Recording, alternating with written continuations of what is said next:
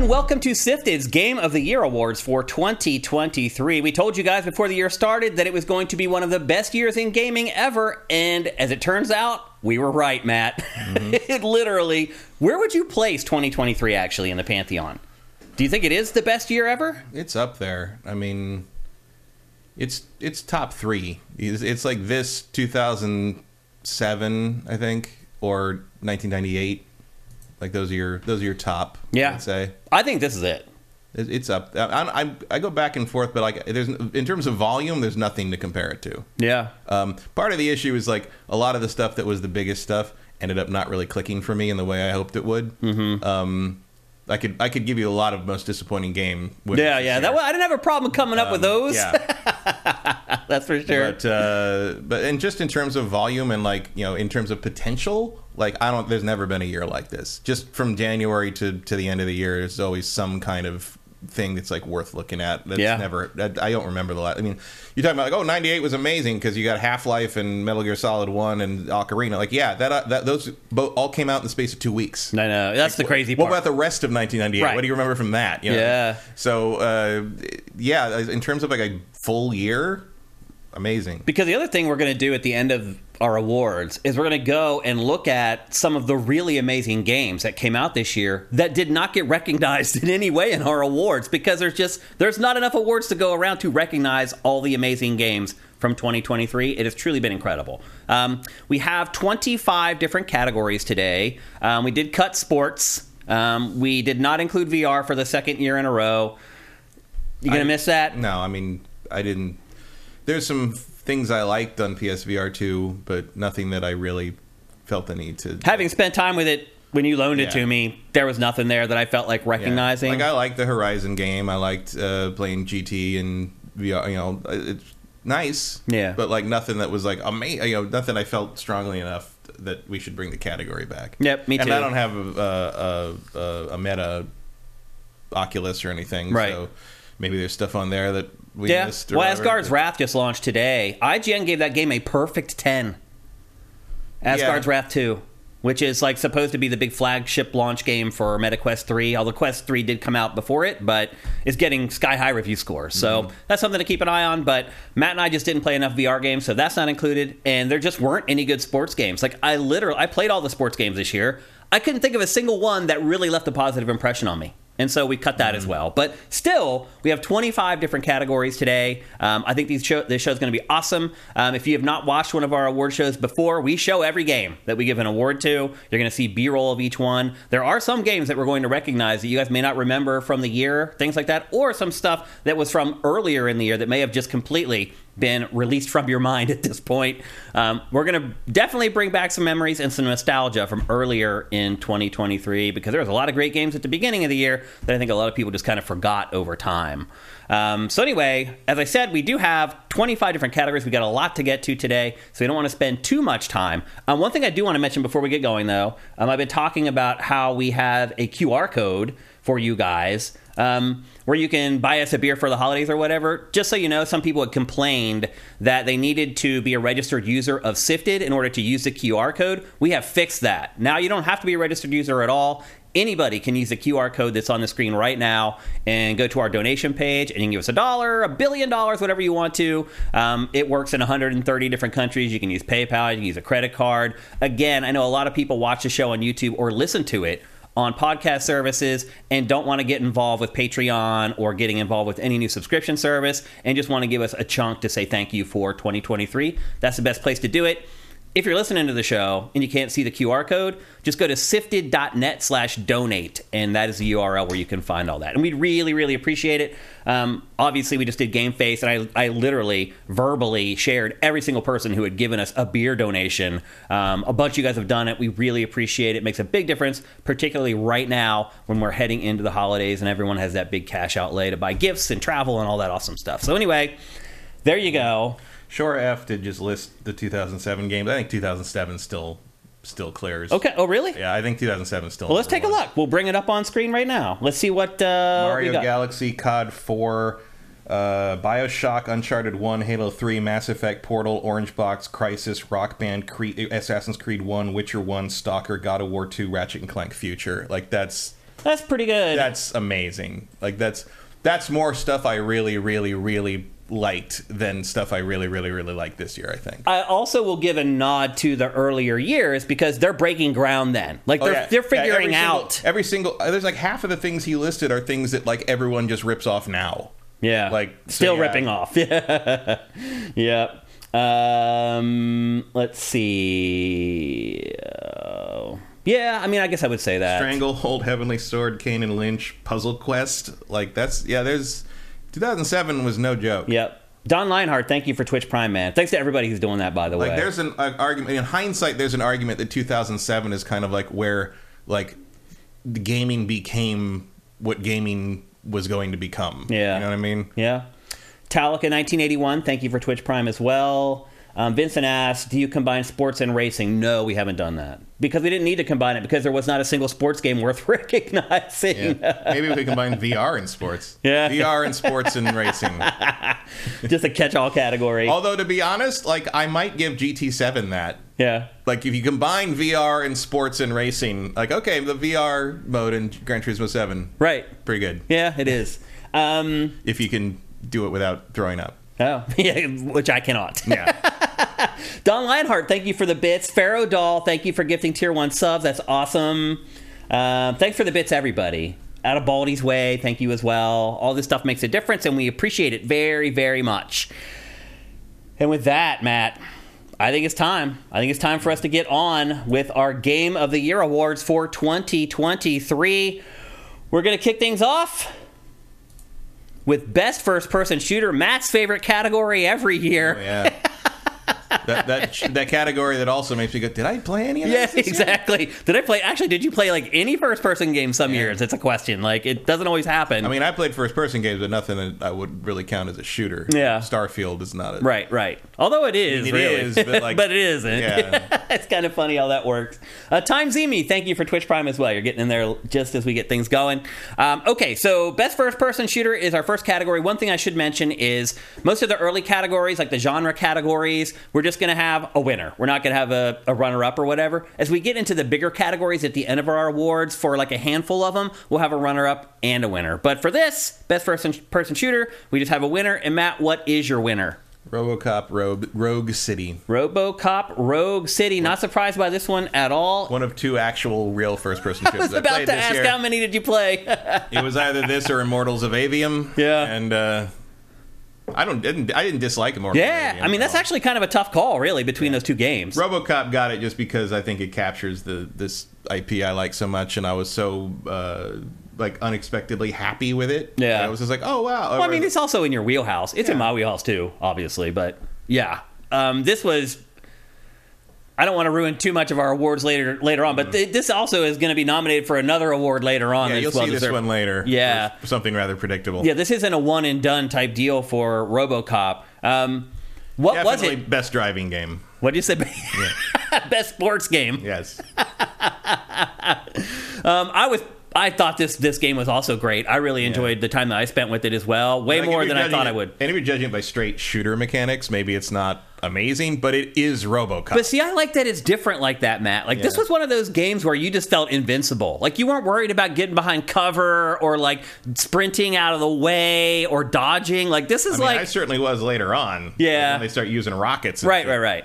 But well, you just shoot the rockets then. Like Yeah. it's a different way to play. Like it Being really grab things and throw them and like Yeah. Uh, there's it, it plays with the physics way more than I would have thought. Yeah. And like because like when you see the the initial video, it looks like you're just shooting guys. And Yeah. like that's it. And it's like, okay, you're just gonna be invincible and blowing guys up. But it starts that way. you can get pretty creative though, and by the end of a fight, like sometimes the room is just completely destroyed. Yeah. Like, like the destruction is very satisfying. Well, the funny part is when you start playing this, you don't realize how big a deal the destruction is. Yeah. Because you don't need it that much. But as it starts to get more difficult, you have to start really Yeah. using all the elements that they give And you. sometimes it just like you like the discovery of that is fun where you're like like oh I thought there were guys up on the up on the catwalk Yeah. and you get up there and it's like oh when I shot those guys it dropped this thing and then the car exploded and it like set something off up there and they died because the canisters blew them up Yeah. it's like, uh, and and sometimes I, I do enjoy the touch of sometimes and sometimes it's awful because they'll die physics wise, and then reset the they'll reset the character to like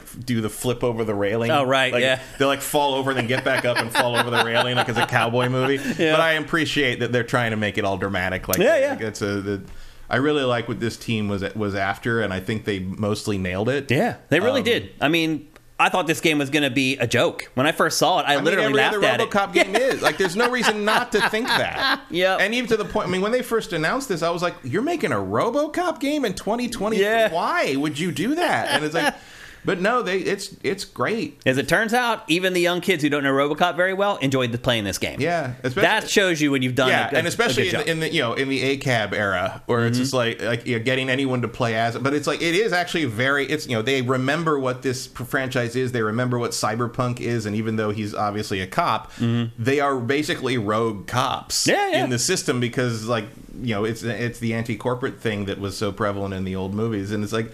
And it all really works. Yeah. like the tone's right, the satire's there, the the the weird sort of like inevitable nihilism is there like you know it's it's it's it's very true to the to the to the property in a way that I don't think I've really seen many other RoboCop things not just video games like I mean, let's be honest. Not just RoboCop. A lot of the '80s licensed Yeah. stuff, like let's, it just isn't handled very well usually. no. and these guys have done that have done hit it out of the park with this and and done pretty well with that Terminator Retaliation game too. Yeah, that's true. So uh, I hope they get noticed and people start bringing some some old IPs to them to, to revitalize because I, it's, I'm, I'm sitting there thinking like, man, maybe these are the people that give us that great aliens shooter. It's a studio to watch for sure. like it's Yep. there's there's a lot of potential here. Yep, absolutely.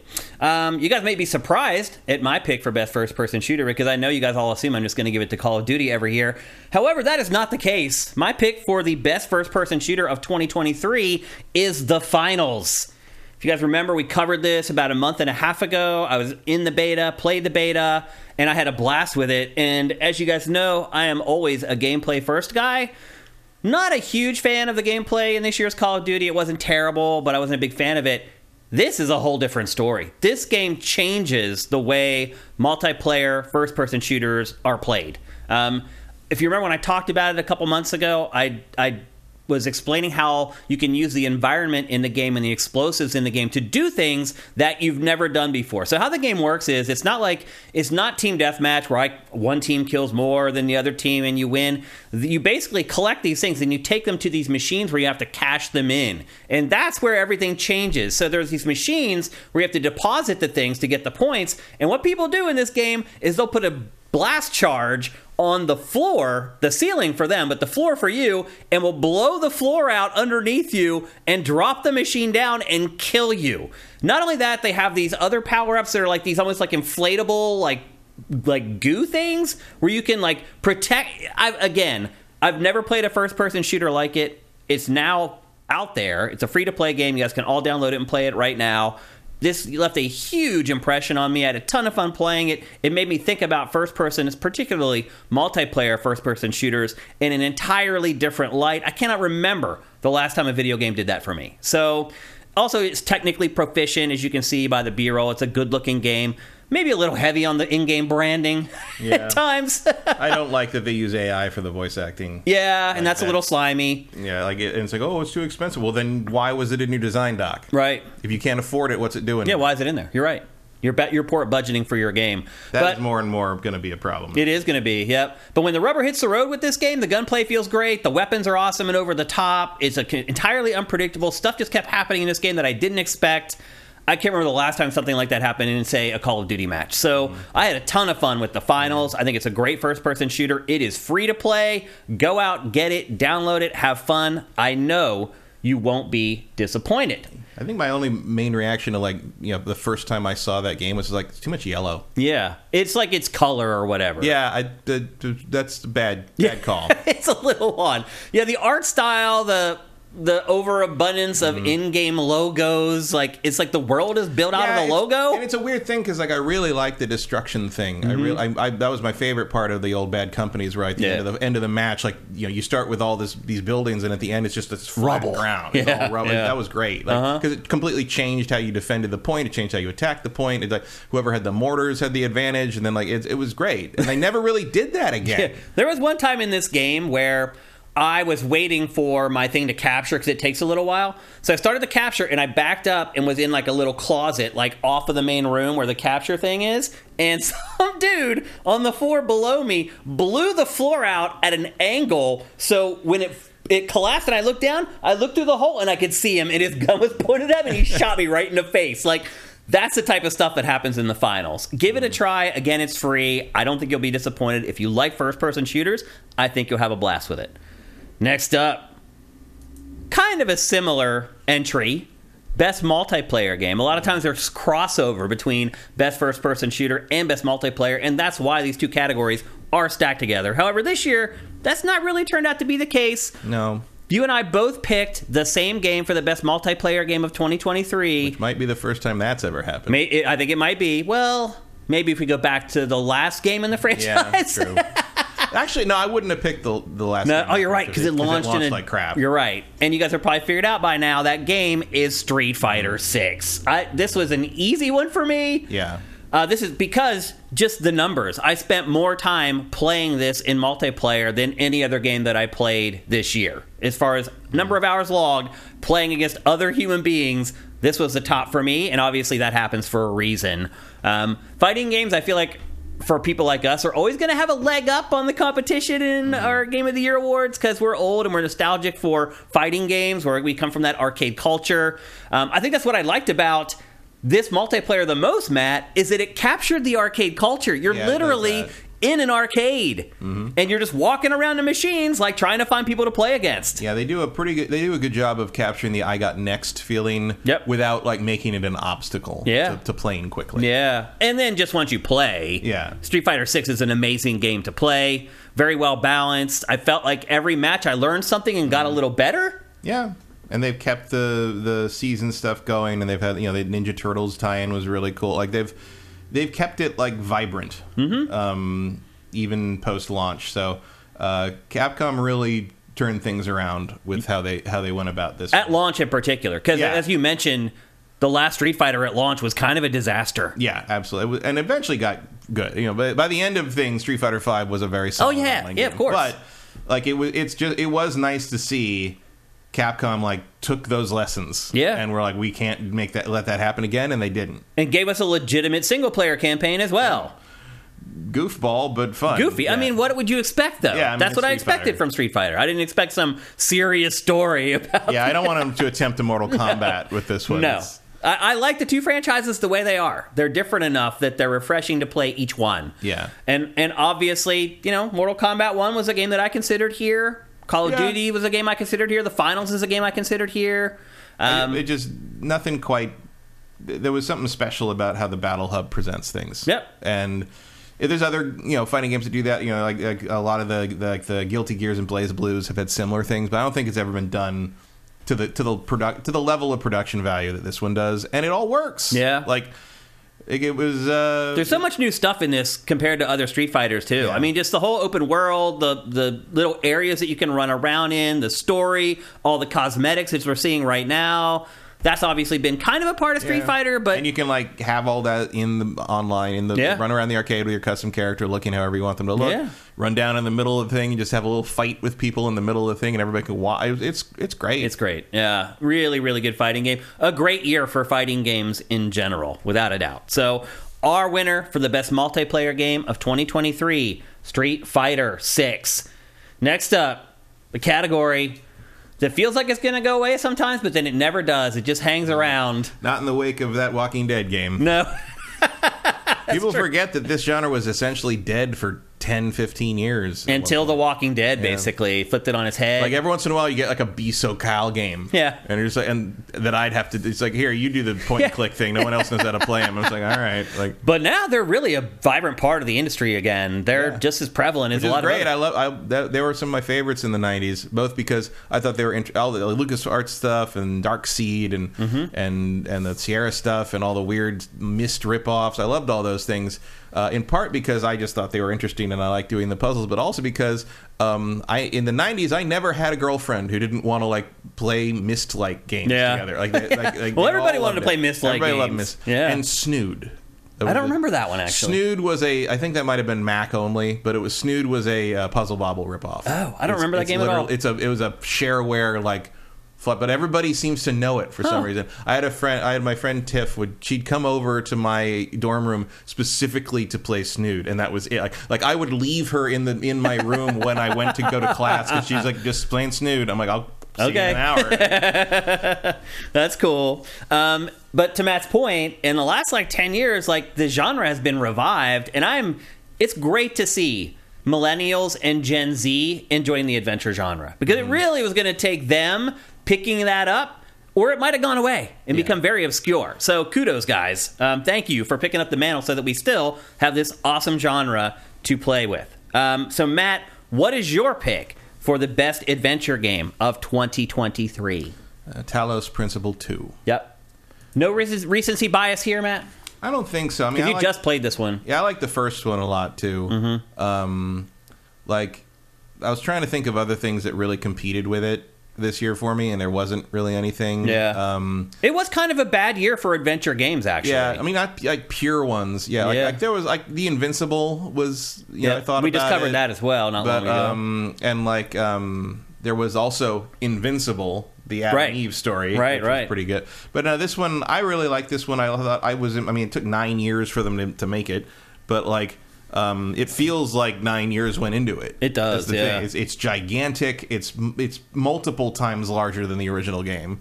It's got a way more involved story. There's way more to do. There's way more people. There's actually people to talk to beyond Mm-hmm. the f- the three I think that were in the first game. well, I think what struck me the most was the story. um, Yeah, there's all world building. The story's very strong. The Yeah. character work is very strong. Um, you get to know all these robots that all basically look the same except they're different Yeah. colors, and but you know who they are by the by the like an hour or two in. Uh, you get involved in the robot city politics and Yeah. say, like they, they like there's everybody's making social media commentary about all the puzzles you're solving and what you're seeing and stuff. It's great, and like there's a big mystery to solve, and you're not quite sure what's happening there. So there's kind of an ancient aliens thing, but the ancient Yeah. aliens might be humans or they might be other robots. Like you don't know what any of this is until you get much further in the game. What eventually made me stop playing this was its difficulty. Um, it does get very difficult. Like, like by the fourth or fifth like biome, it, it's like, oh, this is beyond my. Mm-hmm. Yeah, like I knew I could I got to be them, in the mood to sit down and do. it. right. And, I like- found myself not in the mood like a couple Right. times in a row, and then it and just you got other things to play Yeah. for the show, And it just fell by the wayside. And same with me, but like. Um, I'll go back to it when I can, you know, hopefully during the break Mm-hmm. and stuff. And uh, when I, but like it is, it is a thing where it's like, oh, these are taking me like, you know, twenty minutes to solve now, Yep. and you got to solve eight of them Yep. to finish the area, Mm-hmm. and there's three more areas. I'm like, oh, maybe I'll just play Avatar again. It's like, yep. I'm gonna go hunt some weird this- deer with this my is- bow. This was great, like, and it's beautiful. Like, Yeah. it's, it's like they. This is uh, much like Street Fighter Six. This is how you do a sequel. this is also a great trailer, by the way. I should add. trailers- and there's a lot of good cat stuff in it. Like I love Yeah. that the robots love cats. Yep. Um, the cat memorial is like the saddest thing in, in any game this year. like Don't. That's not a category in today's awards, by the way. sa- saddest, saddest- moment. saddest moment would not be. That actually isn't a bad idea not a for a fun idea. category. Yeah, we but we don't get enough of those. I would argue in gaming. No, no, that would be um, if like if you really want to do game the game awards like and not like like you know. I think people would be less irritated if you only got 30 seconds to talk about winning best sad moment. Right. They'd be like, okay, play will- the music. Because I will say, like I, I don't know if you saw the Larian guys. Here, here's what I wanted to say. Yeah, I saw thread. that, yeah. You imagine if that fucking show had ended with that speech. I know. Yeah. There's your fucking viral moment, Geoff. Yeah. Don't cut these people off. Yeah. This is, this is real stuff. I mean, if he was serious, he probably should have asked them for the acceptance speech and read it and been like, "Holy crap! Yeah. Like, we need to run this." that's not a bad idea. Have everybody uh, at least it. game of the year like, Yeah. like, screen their acceptance speeches. yeah, and, and, not for content, not to be like, "Don't put that in there." no, no, no. Just to know Just- how long they intend to talk, Yeah. so you can balance the show. If you, you know, obviously they know the winners ahead of time. Yeah. The winners don't know, but. Geoff knows, so they Yep. can balance the show time to, to give that. Room. Yeah, for all they know, Larian it's be like, well, they asked everybody for just in case, you Right. know? Yeah, yeah, it could work. So that's a good pick. However, I did pick a different game, one that I knew you wouldn't pick because you already told me that it didn't resonate with you. And my pick for Adventure Game of the Year for 2023 is Cocoon. Um, some people may look at this game and be like, "Really? Is that an adventure game?" It is. Yeah, Oh yeah, it is. Yeah, there's It no is. action in the game at all. I mean, as much as Talos Principle is, Right. It's, just puzzle- simple puzzle movement solving. and puzzle solving, Yeah. and that's all there is to it. Um, I really resonated with the tone of this game and the, the way the puzzles worked in the game. It's one of those games where you first start playing it and you're like, what is this game asking me to do? And it does a great job all on its own of organically showing you exactly what you need to do. I never got stuck in this game because I didn't know what to do. It was trying to figure out how to use all the elements that they were giving me to solve the puzzles is what would stump me. And that to me is good puzzle design. So um, I had a blast with this game. It is. Is this only on Xbox still right now? No, I played it on PC. Oh, you did? so- Okay. So it is multi platform. Um, but it is like, it's one of those games, there's no voice acting, there's not a whole lot of plot. Like, you kind of have to figure out what's going on just by how your character interacts with the other characters in the game. Um, there's kind of a duality of worlds element coming into play here, which is something that I feel like is kind of starting to be overused a little bit. I feel like a lot of people have been like, okay, we have these SSDs. What can we do with them? Oh, we can do dual worlds. I feel like that's what everybody is using the SSDs for now, like being able to warp to another world Yeah, really like, quickly. I mean, that's the one of the first things you're gonna think of when you realize you can load that much into Yeah. Mm-hmm. memory that fast.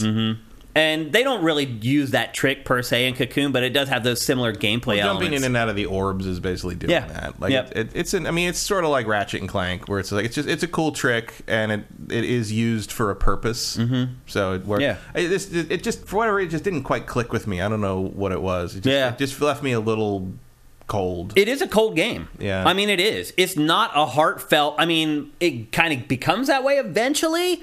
But at the beginning of the game, it's just like you don't know what's going on. Why am I controlling this beetle? What? It, it, everything is very weird and odd Where's about John this. and Ringo? Like I don't know what's happening. exactly.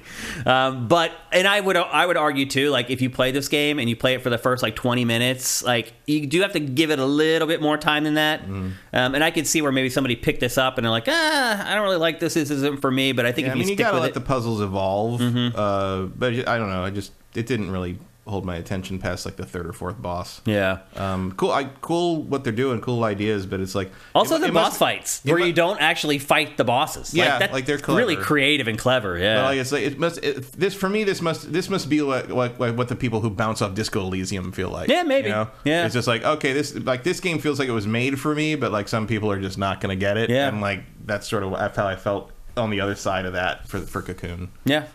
Um, it's been getting some awards other places, but Yeah, I mean, I have told people to play it because I you know I Mm-hmm. some people will really like it. Yeah. for sure.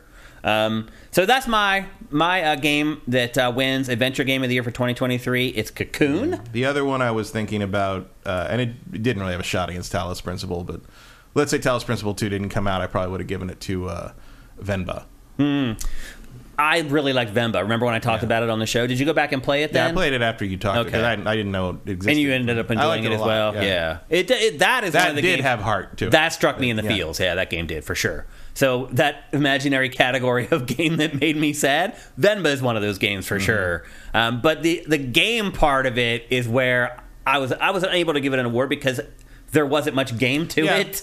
That's true. It's I mean, kind of- that is that is a pitfall of the genre. Yeah, sometimes. and that's the the fuzzy line that you're dealing with with the adventure genre is like, is there gameplay or is it just a visual novel? And I'm a gameplay guy, so I tend to gravitate towards the ones that have a little bit more interaction. Um, but I did love Venba for sure. Um, also, Goodbye Volcano High was probably another one that's bouncing around in my mind a little bit, but ultimately I Yeah. settled and on. I never did get around to Oxenfree 2.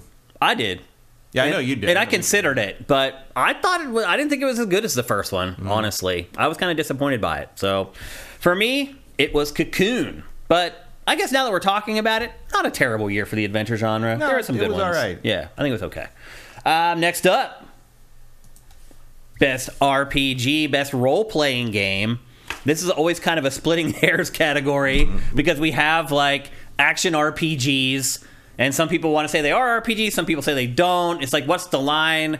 Um, I agree with you in that when I go to give awards for this category, I try to lean towards the game that focuses on the actual role playing Mm-hmm. and that just doesn't have RPG elements to it. Um, so I will give Yeah. a nod to the games that focus a little bit more, to be honest with you, on kind of the traditional Yeah, at this D and D environment that I come from. At this point, you're kind of in this thing where it's like, okay, just because you put hit points and leveling in a game, you, RPG elements are everywhere now. RPG elements are in Call of Duty multiplayer. Mm-hmm. Yeah, they're everywhere now. It really is crazy. Yeah. Yep, everything's got a meter now that you're filling up constantly. to get to that next level. Yeah. And with all that in mind, Matt, what is your pick for the best RPG of 2023? Um, I had to go with Starfield Starfield. because uh, while Starfield is uh, mechanically deficient in a number of ways, and I've talked about how you know it. You know, once you get past the sh- the initial sh- rush of it, you're like, oh, space doesn't really matter. No. this game- So, it, but like, I played this game for 150 hours. Yeah. which is more time than I played. Uh, uh, Baldur's Gate 3 and like any other RPG this year combined. Wow. So- wow, that's amazing. uh, and it, uh, it's- so like I I must have liked it. Yeah. and um, I haven't gone back to it for much because it's just too much to do. Because I know if I get if I get back into it, I'm gonna get sucked into it, and I won't do anything else. Like, yeah, I'm, I'm gonna like not play the things I need to play to talk about on the show. Basically. Mm-hmm. Um, I was. It's kind of good. I had COVID when this came out. No, 'cause I right. had, and I- You're always going to remember that about Oh, yeah. Starfield. so there's a little bit of negative attached to it because of that, but also it's like the only time in years I've been like, okay, I can't do anything. Yeah. I can't go out. I can't see anyone. I can't go do it. I I'll, I have nothing.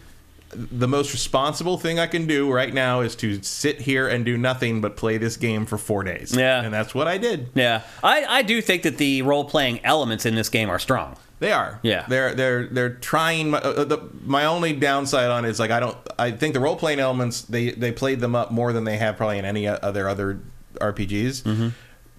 But I didn't like many of the characters in it. Yeah, like, I, I'll, admit I didn't either, really. like it's like I don't like the companions in this game. Yeah. Mm-hmm. I, I don't. Uh, the, uh, Sam I like okay, just because he's sort of a cowboy. Yeah. but he keeps dragging this fucking kid on the ship. Yeah, I and I'm like, dude, like if, if I bought a bigger ship at one point just so to hope that that kid went somewhere else, so I didn't have to hear her talk the whole time I was flying the ship. Because there's like things where you're like, I'm in a fucking dogfight, and she's she's like, Dad, let me tell you this knock knock joke. I'm like, let me tell you the joke about throwing you out the airlock. yeah, Like, portal. what- um, but yeah, I, I enjoy the exploration. I like scanning the planets. I, I, you know, it did deliver that kind of you know more realistic exploration vibe for me as it compared to like No Man's Sky. Scanning. yeah, scanning's great. Um, and I had a re- I had a good time with it. I did too. I had a lot of fun with Starfield. it's, I uh, only played it for like 50 hours, so Like, do I, I- drew the line somewhere. Like, Kyle. do I think it's mechanically better than like Baldur's Gate three? No. Yeah. But like, I liked it more. Yeah. That's it. yeah, it's your I'm not. RPG call- yeah, the I'm not calling it a better game than Baldur's Gate 3 necessarily, but I bounced off enough of Baldur's Gate 3, and I did not bounce off nearly as much of this. or at all.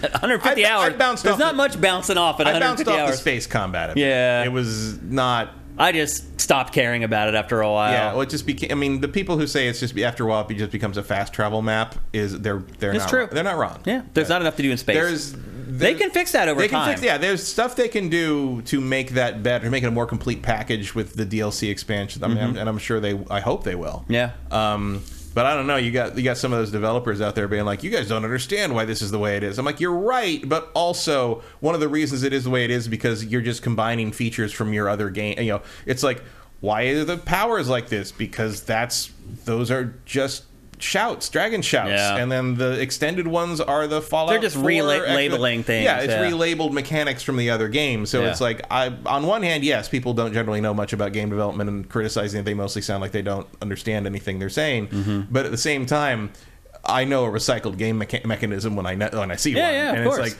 There's more. I mean, there's more you can do with how. And like somebody modded the thing to be able to fly freely, like in like Yeah. a week. Like, it's so funny how the fans get that stuff done in like a couple days. I mean, I'm sure you need to have it be a more rock solid Yeah, mechanical and get it all to put- to Make it, make it a pro. Yeah, all that. But like, hmm. hey, what the fans doing, man?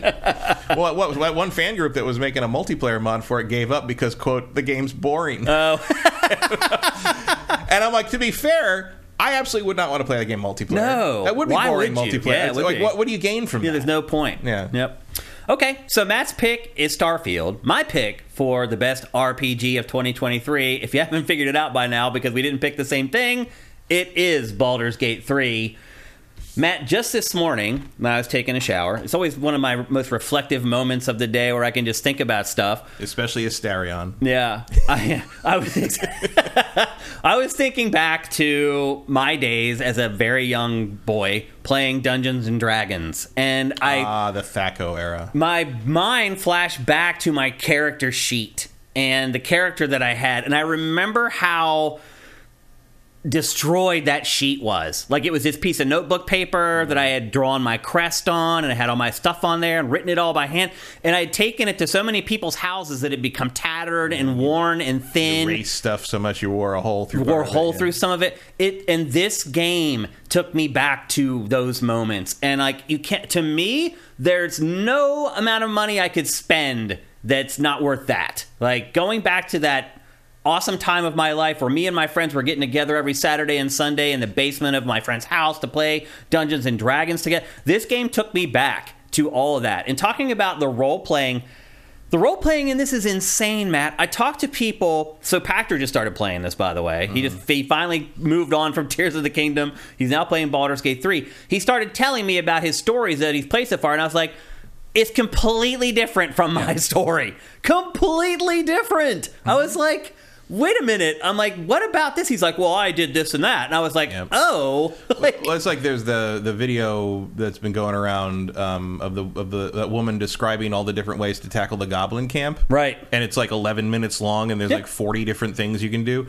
and things I didn't even like. You can seduce the goblin queen. Well, remember, I put I poisoned them all. Yeah. I, I put poison apples in their food, and I started Yeah. watching them drop. Like, yeah, but like, and that was sort of in response to you know what I complained about with the Game Awards, where that it didn't win game direction or narrative. Yeah. And I'm just like, you're crazy. yeah. I mean, that was a huge miss. Yeah, I like the mean, fa- and like you like people can go through so much of this stuff and never describe the same situation.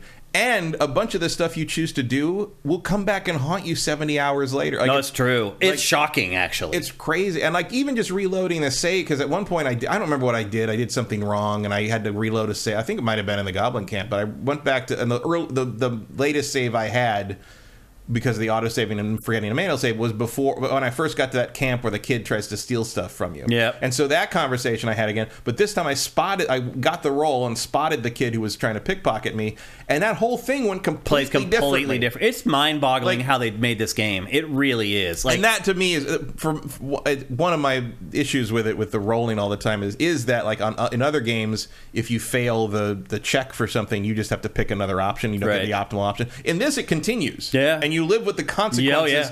of this random result There are And lots of times where- bugs the shit out of I can see why. Um, yeah. But it like- also reminds me of D and D because it's like there was times where I felt like I was completely out of control of what happened to my character. yeah and I don't like that I understand it. it's an amazing achievement at It the same is. time It really. like yeah, and I see Sound Wizard is like, woohoo! You can send me the trophy instead of Yeah. Larian because he is, he did the sound for Baldur's Gate three. Congratulations, man! Yeah. Like your work in the game is also amazing. The other thing I'll say about this is, um, like, it starts pretty standard issue D and D story. I mean, you guys, you start an Illithid ship. That's a little weird, but like, Yeah. uh, a little more, epic than normal. But like, you, you know, begin. You're okay. You're in a wooded area and you're killing kobolds or whatever. You do. Hmm. This game goes crazy Yeah. later. Like, you have no idea where they're going with this. Like, You it- really don't. It gets world shattering. Yeah, by yeah. the end. From directions you don't expect world shattering to come. But then from. you remember.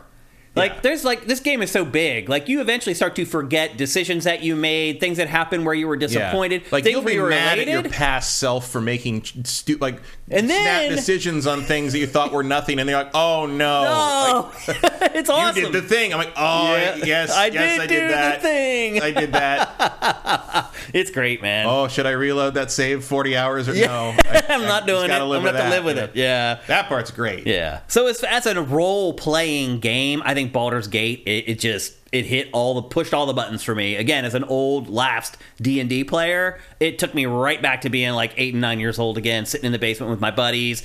Oh, coming into pulling my, my my player thing out of my mm-hmm. pocket. It's like folded up like five times. It's like you unfold it, and you can see like the crease lines are about to ri- like. It, I just remember everything. I remember the smell of my friend's basement. It wasn't great. But I remember I'm like, yeah, his hmm. basement smelled really musty. Like, but that's what stuff like this does. It like, That's what a dungeon would also smell yeah, like. It's okay. good point.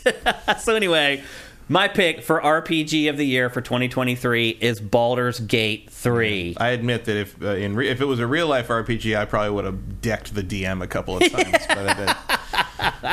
there were times I wanted to deck my friends who were DMs back in the day. Where It's, I, it's interesting to see like a lot of the people that I know who like this game the most are people who either who don't play a lot of video games, Yeah. and so aren't kind of as judgmental about the mechanic mechanics in play, or who have never really played a tabletop RPG, Yeah. so they don't understand how mean the DM is being in in Baldur's Gate three. also, But like, it's kind of better because they they just go with it. They just Yeah. accept it and go with it, and like they're having a much better time than I did. So I'm kind of jealous. Well, it's also funny looking back because you realize that one of your best friends like held control over something that was very important to you. Mm-hmm. But the thing is, is you're all very young, so you don't have the ability the ability of foresight like you do when you get older. So if you're a kid who's a dungeon master, like you can just be mad at me because I beat you at basketball earlier, and you're going to kill my character. But you don't Mm-hmm. Yes. think about like, well, if I kill Shane's character, The blacksmith turns into a dragon and eats you. right, right. like- but if I kill his character, he's not going to play anymore, Mm-hmm. and we're going to lose somebody who plays D and D with. Like that's the type of stuff as kids that nobody thinks Well, about. luckily, when people I played with, we were all also comic book nerds. Yeah. So we had very elaborate methods of getting characters back to Oh. life after something horrible happened to them, which was sort of part of the game. Right. That It was kinda, I was like, how is that character going to come back? because we can't kill him. You had good friends. Yeah. I did not apparently. Anyway, there you go. My bet, the best RPG of 2023, in my opinion, is Baldur's Um, Gate. also, if you haven't seen the D and D movie that came out this year with Chris Pine, go do that. I haven't actually. It's real good. Wow, It's- I had heard that, but I just It's didn't way better than you think it is. And they're talking about. They're, I saw a thing yesterday where they're t- there's like studios talking about making a Baldur's Gate three movie, and I'm like, Uh, you, you have a D and D movie. They literally mentioned Baldur's Gate in, in the D. It takes place in Waterdeep. That's just up the coast from Baldur's Gate. Like just Yeah. put Baldur's move. Gate shit in the sequel. to Just get in your cart and move your ass up the coast. It's all those hard. most of the characters you you have in the in Baldur's Gate three are established D and D characters, like uh, Yeah. the, the demon girl, and all that. like those are all a bunch of them are re- already characters. Right. Just have them show up in Yeah. live action. Like how great would that be? Yep, makes Put sense. Baldur's Gate in the subtitle. You know, Yeah. Dungeons and Dungeons Dragons. Dragons. Baldur's Gate. Baldur's Gate. We. I don't know. Like, like this. Baldur, yeah, they go to Baldur's Gate. Fuck Yeah, you. that's all Like, we need like- to know. That's all you, just put it in there. All right, so let's move on. Next up is best indie game, and Matt, it is indie game here on SIFTD. It is not Yes. independent game. I did that purposely for you, um, and we will. Although def- both of ours are legitimately independent. they games. are yes, um, and I didn't do that on purpose. It just kind of worked out that way, but. That's did. how it worked out. I'm sure you did. I didn't pick Dave the Diver. Spoilers. There's a shocker too.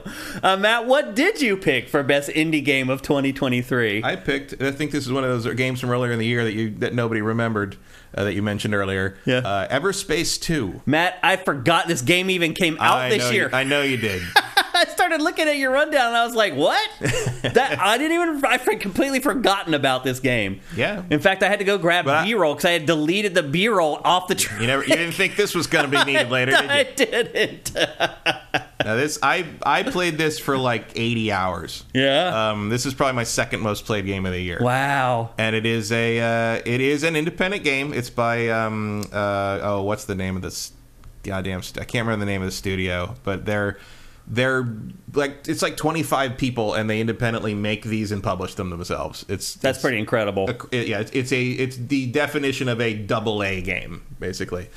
Um and this is basically an action RPG looter shooter uh, space game, and it's got a pretty decent story and a huge world. To, uh, all but these like seven different solar systems to go to, tons of quests to do, random locate like way more varied random locations than Starfield, and you never even get out of the ship. Are there peep? Are there other human character or human players in the world, or No, is it single it player? a single player Okay.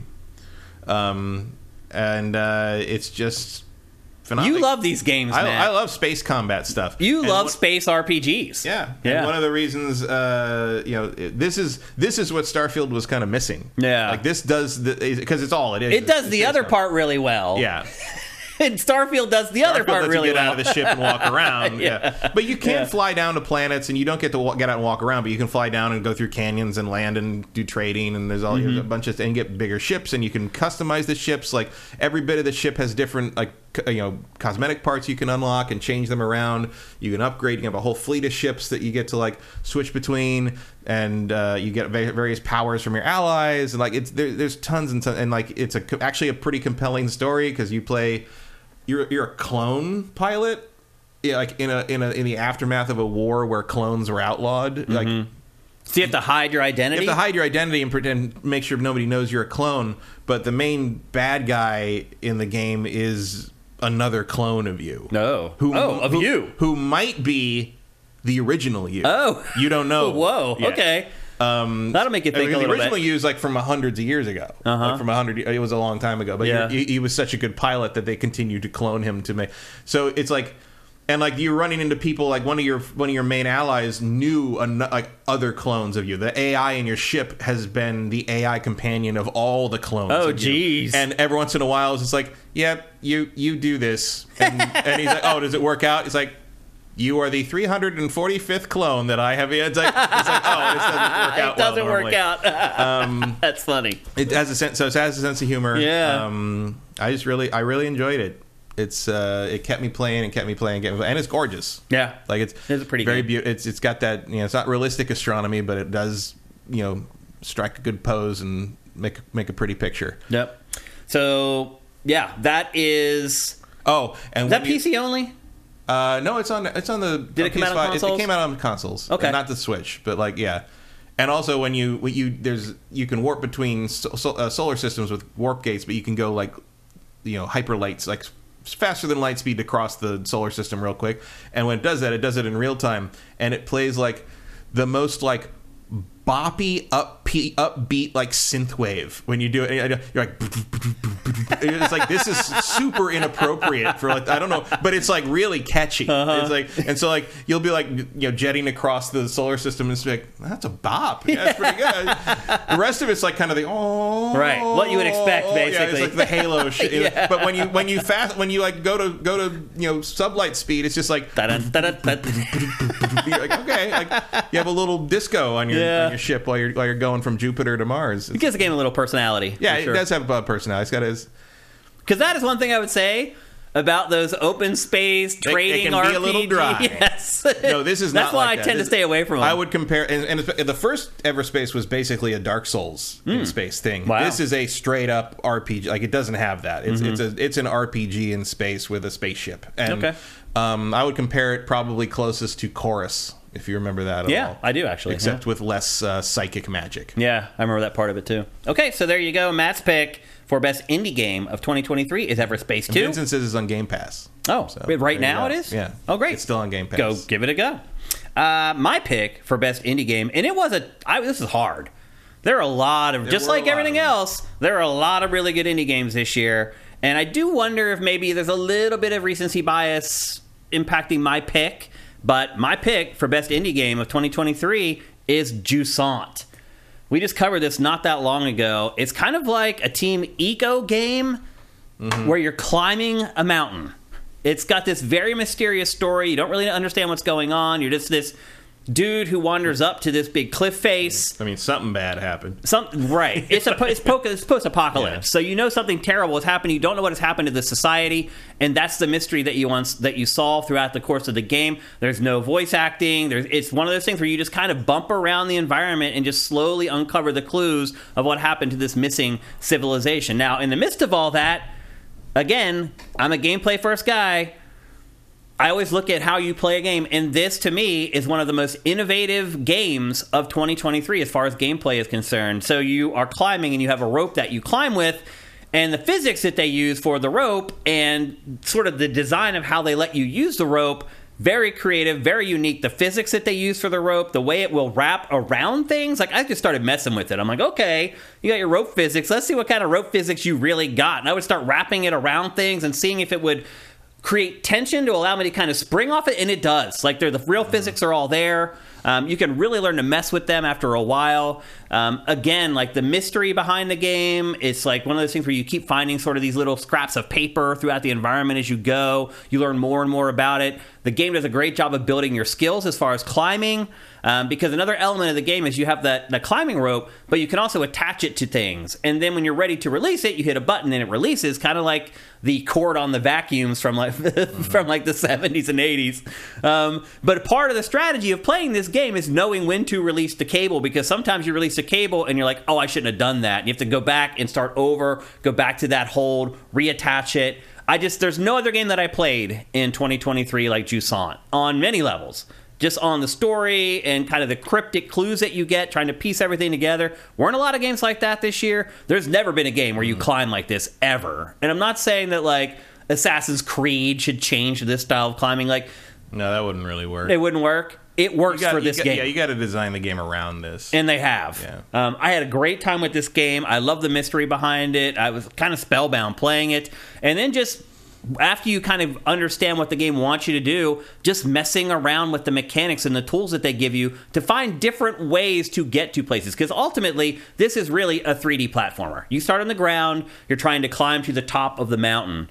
Um, and you know it's pretty crazy at times to just look down and realize how far you've climbed already throughout the course of the game i had a lot of fun with it i mean here you're starting to see just sort of how the rope physics work and you can swing back and forth you can use that to get to different places Well, my thing with that was like a bunch of the places you got to swing back and forth. I felt like it wasn't very clear what they were trying to get you to swing to Mm-hmm. sometimes. yeah no th- you're right there were times where i was like wait what am i trying to do Um, And, I think there was a point where I just was trying to make this one ju- one swing jump like for like 10 15 minutes and then I I missed it again and then I accidentally grabbed the part they wanted me to grab which Yeah. was like down below where the camera wasn't showing. I'm like fuck you. Matt, I- don't I- you remember when I talked about it? I said, Mm-hmm. I'm like, a lot of times you don't know what to do in this game, and it's always telling you to go up, but what you have to do is release the rope and go down. Mm-hmm. So I I think my the line I even maybe said was like, sometimes you have to go backwards to go forwards in this game.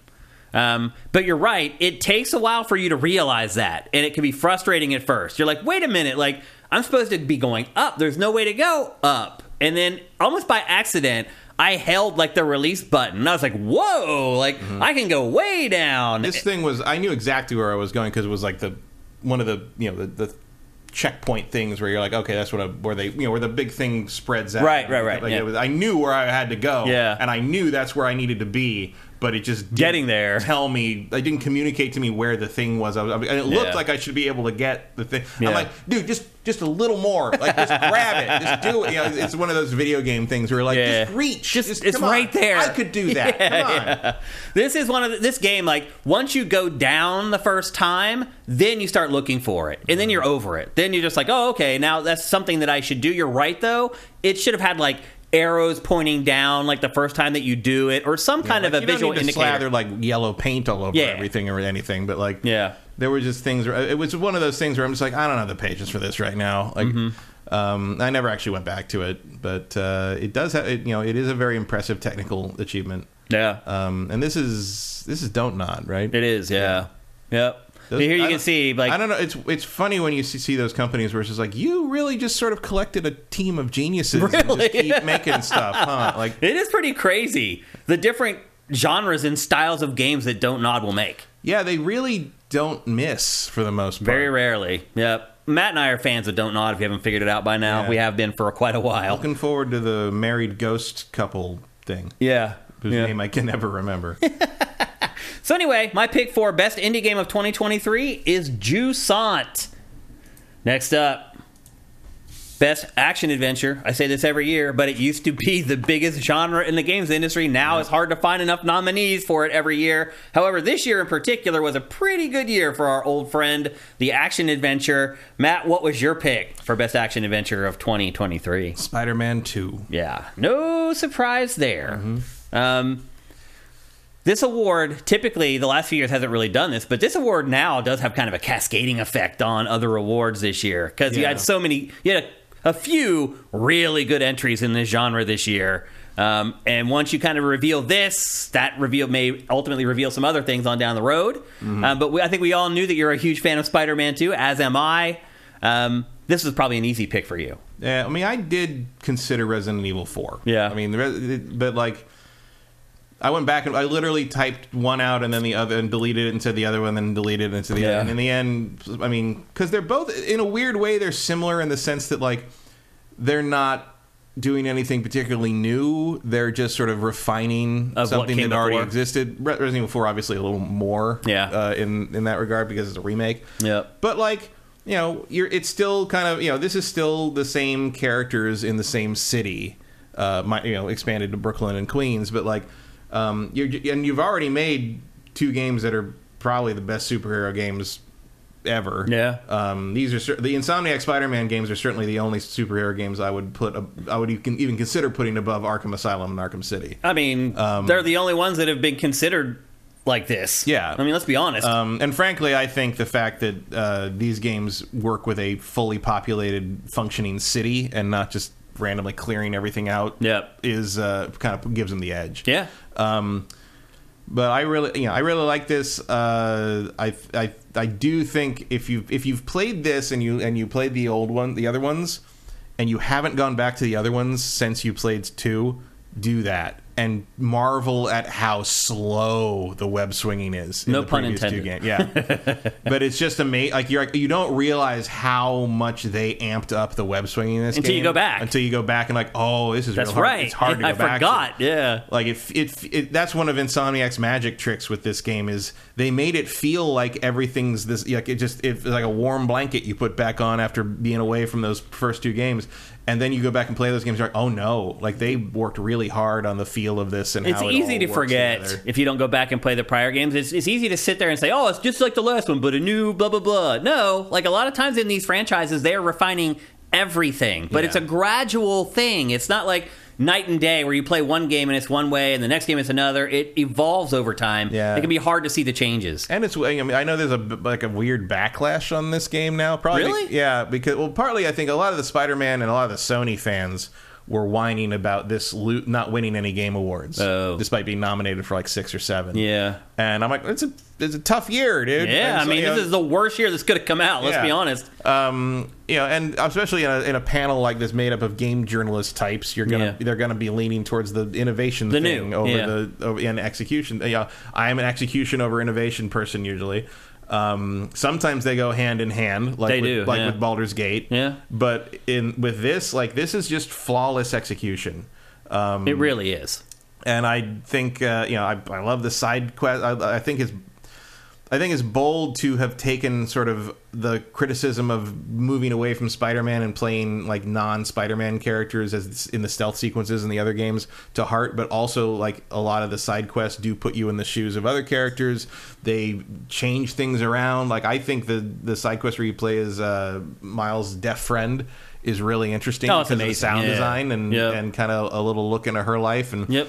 because they do need to humanize her. You- They need to they need to turn her into more of a character going forward. Well, yeah, because because she's going to be there. she's going to be there, and she's clearly being set up as Miles' love interest. And right now, I'm just like, well, he's she's the only girl he knows, Right. so I guess that's why he's interested. But I'd like to know more about their personal dynamic. Yeah, yeah. Um, They'll get there, I think.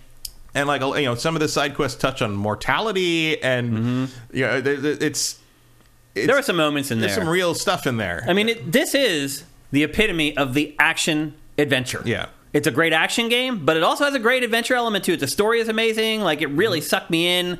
Fell in love with a lot of the characters. I loved how they touched on people getting old. There's the Mm-hmm. one scene with the guy with Alzheimer's by the pond, by the lake. Like, this game touches on Yep. things that a lot of other games, I don't know if they're Which- afraid to do it or they just don't think it's worth. You can play as either Spider-Man. That's Right. right. like Peter Yeah. deals with that situation a little differently than Miles. Yeah, they do. Miles deals with it a little differently because uh, because because of the, the the racial connection, Right. Because they Yep. share they share that culture and Yeah, they talk yeah. about it differently. And Peter is more of an outsider there. Yeah. and they deal and they recognize that deal. It's it's really smart. Well, They've done a lot of stuff like that in this game. Yeah. like that's an interesting kind of replay value. Yeah. and and I'm glad one of the things they're adding in the, the update is the ability to replay missions. now. Yeah. because I want to replay a lot of those. I played most As of the other yeah, because I played most of the game, uh, the optional part of the game. I played most of that as Miles, I did too. and I'd like to go. I thought and- Miles was the better character. Miles is a, is more fun to play. Yeah. Miles has a better liked him power better. set. Miles has more interesting tools in combat. I love the combat of Miles way more. Um, I Yeah.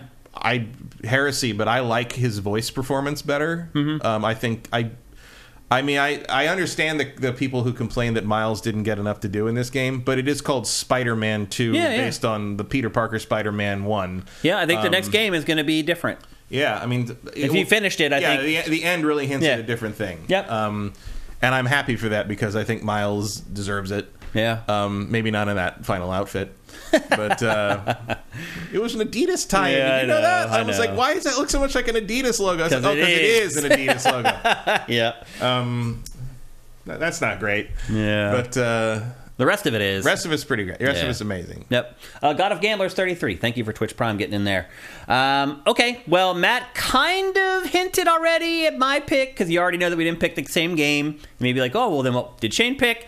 My pick is the Resident Evil 4 remake. Um, we'll talk about this a little bit later. Um, this is a remake of a game I played, you know, almost 20 years ago or whatever. It was interesting trying to consider this against other games throughout these awards for that reason.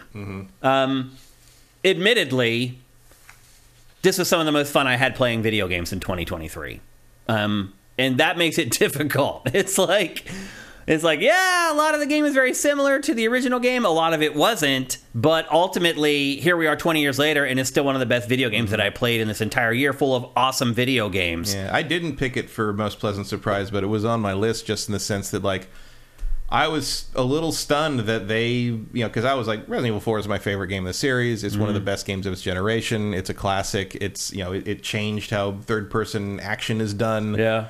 And the idea that you could remake that and come up with something that even stands Compelling. in the same area as that Yeah. is, is what seemed unlikely to me, but they did it. They did it. Yeah.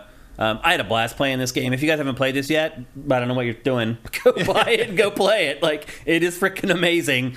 Um, and it just uh, also solidified in my mind why Resident Evil 4, before this game came out, this remake came out, was one of my favorite games of all time. So a lot of times it's like you do this for a, as many years as we have. Like a lot of things you just like keep telling yourself. It's like, you know, I hadn't played RE4 in a long time because I can't with my job or whatever, but I keep telling myself over the last 15 years, it's one of the greatest games ever made. It's one of the greatest games ever made. I could have changed my mind. Maybe I would go back and play it and I'm like, well, it's actually not one of the. It is. Mm-hmm. I was right all that time. I'm not always right with the things I tell myself. With Resident Evil 4, I absolutely was. It is still an incredible game that holds up well. I think they made the changes in all the right places meaning places that would not offend big fans of Resident Evil 4. I played through this. I never was like, oh, I can't believe that they did that. They mm-hmm. really slighted the original. I never had a single moment of that. No. playing this. But I also never felt like they were repeating it.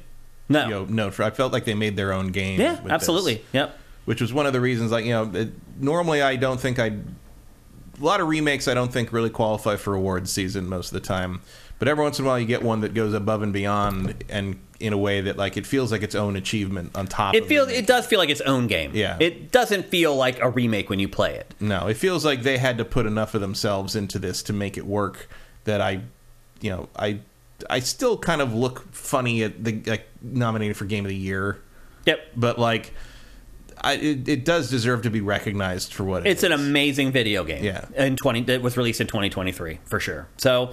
I can understand if people are going to feel a little bit funky about any awards that Resident Evil 4 remake wins or doesn't win or whatever. I respect your opinion on it. Um, I just know that it's one of the greatest games that I played this year, and I felt like I wanted to recognize it in some way, and I did with the best action adventure Mm-hmm. of 2023.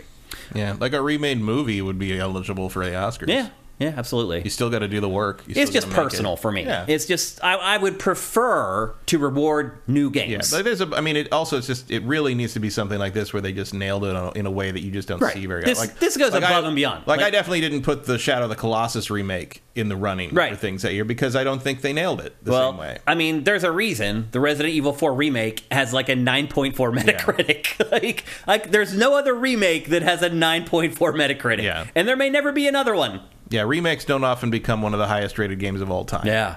And this one did. So Especially when what they're remaking is one of the highest, Right. rated. Because normally, what you're going to do is you're going to be, you're just going to screw something up, and it's not going to feel right. And people who love the first one are going to be like, nah, and the people who didn't play the first one are like, why would I play a subpar remake? You know, Right. Like, Yeah. like usually, I mean, the you're they're they set the degree of difficulty on this real high. Yeah. I mean, even for Resident Evil. You know, they, I mean, they're messing with classics. Different. They've done a great job on pretty much all of them, really good. man. Yeah, I mean, Capcom has just been knocking it out of the park. I don't even these. like Resident Evil Three very much, but that remake is a I vast liked it. improvement. It was my least favorite Yeah. Resident Evil, and I love the remake of it. Yeah, like I would. I mean, I have so much faith in them on these at this point. I would play a remake of Resident Evil Zero, and I hated that. Me game. too. Yeah, me too. Yep. So there you go. My pick for action ve- adventure of 2023, Resident Evil 4 remake. Next up, best platformer, is a genre that we've kind of combined. Every once in a while, we'll- we would do best 3D platformer and best 2D platformer. And honestly, generally there's enough releases every year that we could probably still do it. I just Sometimes think 3D platformers are rarer. they are days. more certainly more rare than 2D platformers. This year in particular, though, there really weren't any great 3D platformers at all. So we combined them all into one category for this year's uh, awards. Matt, what's your pick for the best platform? Actually, we can just share this. the same thing, It's yeah. the same thing, and honestly, it's probably your pick too. Yeah, it's not really. There's no. There's this is this. maybe the easiest award of the entire award show. It's the first one I filled in. yep. And the winner is Super, Mario, Mario Brothers Wonder. Um, just an absolutely sublime 2D platformer. I'm hoping by now a lot of you guys have picked it up and played it. I felt like when we were talking about it, we I think it had been out for like five or six days. It seemed like nobody had got it. Like no one in our chat was talking about their experiences with it. Like it was just you and I. I was kind of surprised, taken aback by that. I mean, it didn't come out on the same day as something else, imp- like big. Yeah, it did. I mean, that whole week was rough. Like, you had to make some tough decisions that entire week. There were some big games that came out, but still, like, we have some pretty big Nintendo fans on SIFTD. Uh, I was surprised that there weren't more people talking about it and giving us feedback about things that they liked and didn't like about it. It was just kind of us having a one-way conversation with everyone in chat. So I'm hoping some of you guys have picked it up and played it by now, and hopefully you agree with Matt and I that it is absolutely incredible. Um, power-ups in this, some of the best power-ups, not just in recent memory, but in Mario ever, I think. Um, Just very fun to play. The last couple 2D Mario games, like I've said this before, 2D platformers, it's a genre that I have played more than any other in my life. Like from Donkey Kong. I have been playing 2D platformers, and it takes a lot to really catch my eye anymore because it's just.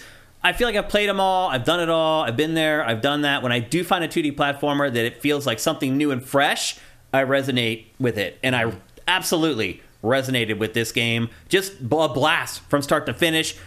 Well, and especially with Mario, it's like if there's any, is there anything that feels more played out than 2D Mario Yeah. at this point?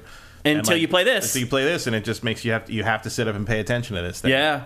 It was just you go through that second level with the, the musical number with the piranha plants. You're like, what the hell are? You... I mean, that's one of the greatest 2D Mario Yeah. levels ever. Yeah. You're, you're like you're like okay, I s- okay, I see you, Nintendo. This game kept doing this though. Yeah. Like a- around every turn, there was something else that I was like, "What?" Like just these moments that just happen because you get the wonder flowers or whatever, and you Mm-hmm. never know what's going to happen in each level when you get the wonder flower. You Yeah. just don't. It changes And the game, the level completely. Oh, yeah. and, Yes, and it goes completely off the rail. Like, I, I, it's I thought it's, the game was breaking. Sometimes it's so much wilder than you think Nintendo's willing to go. I really it- feel like they took the reins it, off. Like Yep. it, it took. It feels like they took a couple of pages out of WarioWare. A little bit. on this. Like, Yeah. it, it had that kind of like, oh my god, what I didn't know what was about to happen, and now I got to deal with this right now. And it's like, There's also some times where it was so crazy. To your point, like in the back of my mind, I'm like, Nintendo would when, when Nintendo do this, Yeah. and then something starts happening in the game. I'm like, is this game broken? Yeah, there's stuff in here that is is usually reserved for their like B list. Yeah. like you don't see them mess with their A list formula this like Uh, this very just an incredible game, like from beginning to end. I've also Yeah, went and- back and started playing some of this again, even which I hardly ever do. And don't like I've seen yeah a couple of my friends who I told like you know they were looking for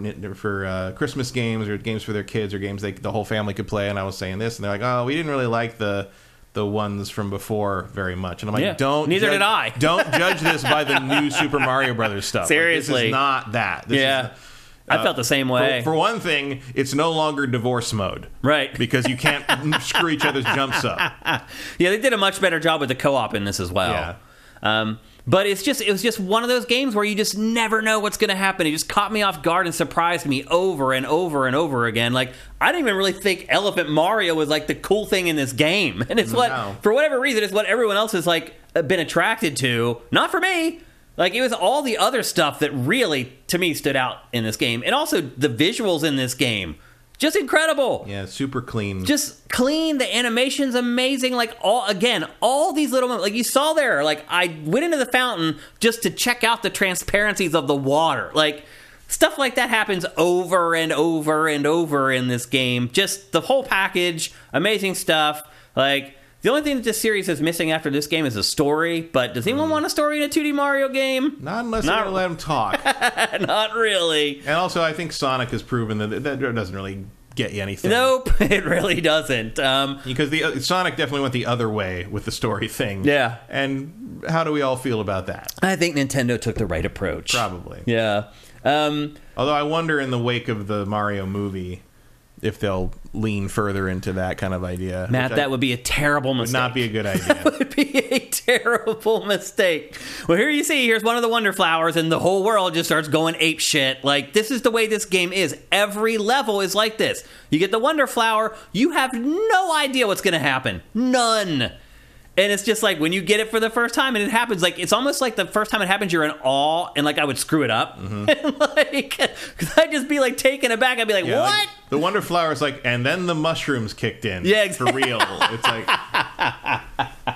Yeah, man, it's it's just an amazing game. I hope you guys have picked this up by now. If not, I highly recommend. Like, ask for it for Christmas. If you don't feel like buying it, get somebody else yeah, to get it for I you. can see this being a good Christmas Day game, just in general. yeah, you pull it out, you put it in your Switch, and you and all the kids in your family will play it all day long. And now Mario's sobered up. Yep. Dinner will come, and it- people will not want to stop playing. I oh, promise you. Did you see that? It's, it's Yep. Super Mario's Mario Brothers Wonder. again. Yeah. Luigi tried to hide the booze, but he didn't didn't do it well enough. We'll be waiting a while for a 2D platformer that tops this one. Yeah, We will, and it, we may have to wait for Nintendo to do it. But, yeah, it might be just be the next two. yeah, Mario. exactly. But I, that, here's another thing, Matt. I am very happy that this franchise, this the 2D Mario franchise, is off in this direction now. Mm-hmm. I, I agree with you. It feels like Nintendo finally was like, you know what, F it. Like Yeah. li- seriously though, Go crazy. Yeah, let's just make the craziest, most awesome 2D Mario game we can, and let's keep doing that, Nintendo. And here, one of the best 2D Mario levels ever. Mm. Just incredible. Just creativity at every turn. Just incredible sound design. Everything. Like every if you kill the piranha plants that are singing certain parts of the song, the song changes. yeah, Like, it's yeah. It's just remarkable. amazing stuff, man. Again, if you haven't got it already, go get it. And it's It like worth it. this is the kind of stuff you want to switch for. Yeah. not like broken ports of games that aren't uh, optimized that are for 11 years old. But uh, it's like yeah, it's like you're like, you can't you're not successfully running Arkham Asylum on this thing. Yeah. but like then you can do that. Yeah. like no competition. Yep. Yep. So there you go. Those are our picks for best platformer of 2023. Next up, best driving game. Matt, you I want to share your take on this? Well, I didn't play any driving games this year other than Forza Motorsport, and I wasn't going to give that an award. Yeah. So just take the R out of driving game and call it diving game, and I give it to Dave the Diver. there you go. That's Matt's pick for best driving game. However, I did play a driving game that I really liked this year, so I am going to give out an award for best driving game of 2023. And that game is The Crew Motorfest. It is basically a multi-platform take on Forza Horizon. It's set in an open world Hawaii. I might have agreed with this, but I just never got around to it. Yeah, you never got to play it. Um, The first one's shutting down. yeah, I know. But it is like 11 years old Yeah, or it's- whatever. it's like I can't imagine there's too many people still playing it. Also, it's terrible. It isn't good. and to be honest with you, Matt, I didn't like any crew games No, until I- this one. This, was kind of shocking that you like this so much. well, much. they flipped it on its head. It's nothing like the prior games. It's still an arcade style racing game, but it's set in an open world, just like the Forza Horizon games. And I'll be honest, like it's a little shameless in how it does rip off Forza Horizon, and it, it's really shameless, actually, not a little. it's. But if you're somebody who's owned a PlayStation all this time and you've been envious or jealous of the Forza Horizon franchise because there really hasn't been a third party game that kind of emulates that, here you go. And not only does it do it, it does it well. Would I say it's as good as Forza Horizon 5? I don't think I would go that far, even though it did come out a year or two later than uh, Forza Horizon 5, but it is more than an adequate facsimile. I still had a blast with it. I did go back and play some more Forza Horizon 5 after playing this just to make sure I wasn't losing my mind, and this game absolutely can hold a candle to it. So, again, if you've been envious of that great franchise on Xbox and PC all this time, you're a PlayStation owner, go get this game. It is e- easily the best driving game of 23 because there wasn't a whole lot of competition, but I feel like even in a year where there were, there was stiff competition, I still feel like it would have reigned supreme. So I had a great time with this game. It was nice to play Forza Horizon 5 every year or Forza Horizon every year instead of every other year. um, now we have this kind of filler maybe that can jump in every other year that Horizon isn't released, and we'll get a great arcade racing game every year going forward. I sure hope that works out that way. I really hope it sold well for Ubisoft. I think I saw the sales charts. It finished like at number 10 or something in November, which isn't terrible. yeah, I mean, this can't be like one of their top costing games. Yeah, I don't think it cost a whole lot to develop. I mean, the the other crews didn't really blow the doors off the sales charts either, but they clearly did well enough for them to support them for years. yeah, that's the other thing. Like you can count on Ubisoft supporting this game for a long, long time. As Matt just said, They're just now taking down the first crew. Mm-hmm. It's over a decade old. They're still putting out D- they put out DLC for the crew before this one like a month ago. Like Mm-hmm. they are they are still supporting the game prior. And that came out when Sam still worked. It, yeah, absolutely. Um, so look, uh, that's the other thing. This is a pretty good investment. Like if you buy it, it's going to get support for a long time to come. Ubisoft's not going to bail on it. And again, if you've been jealous or envious of the Forza Horizon franchise, go get this game. You will not regret it. They did a great job on it. Um, so yeah, that's my pick for the best driving game of 2023. Uh, next up, another category, but this one I did didn't think was as easy as the uh, the prior category that we gave this game an award for. Um, I did. you thought it was e- is, Yeah. You thought it was just as easy. Yeah.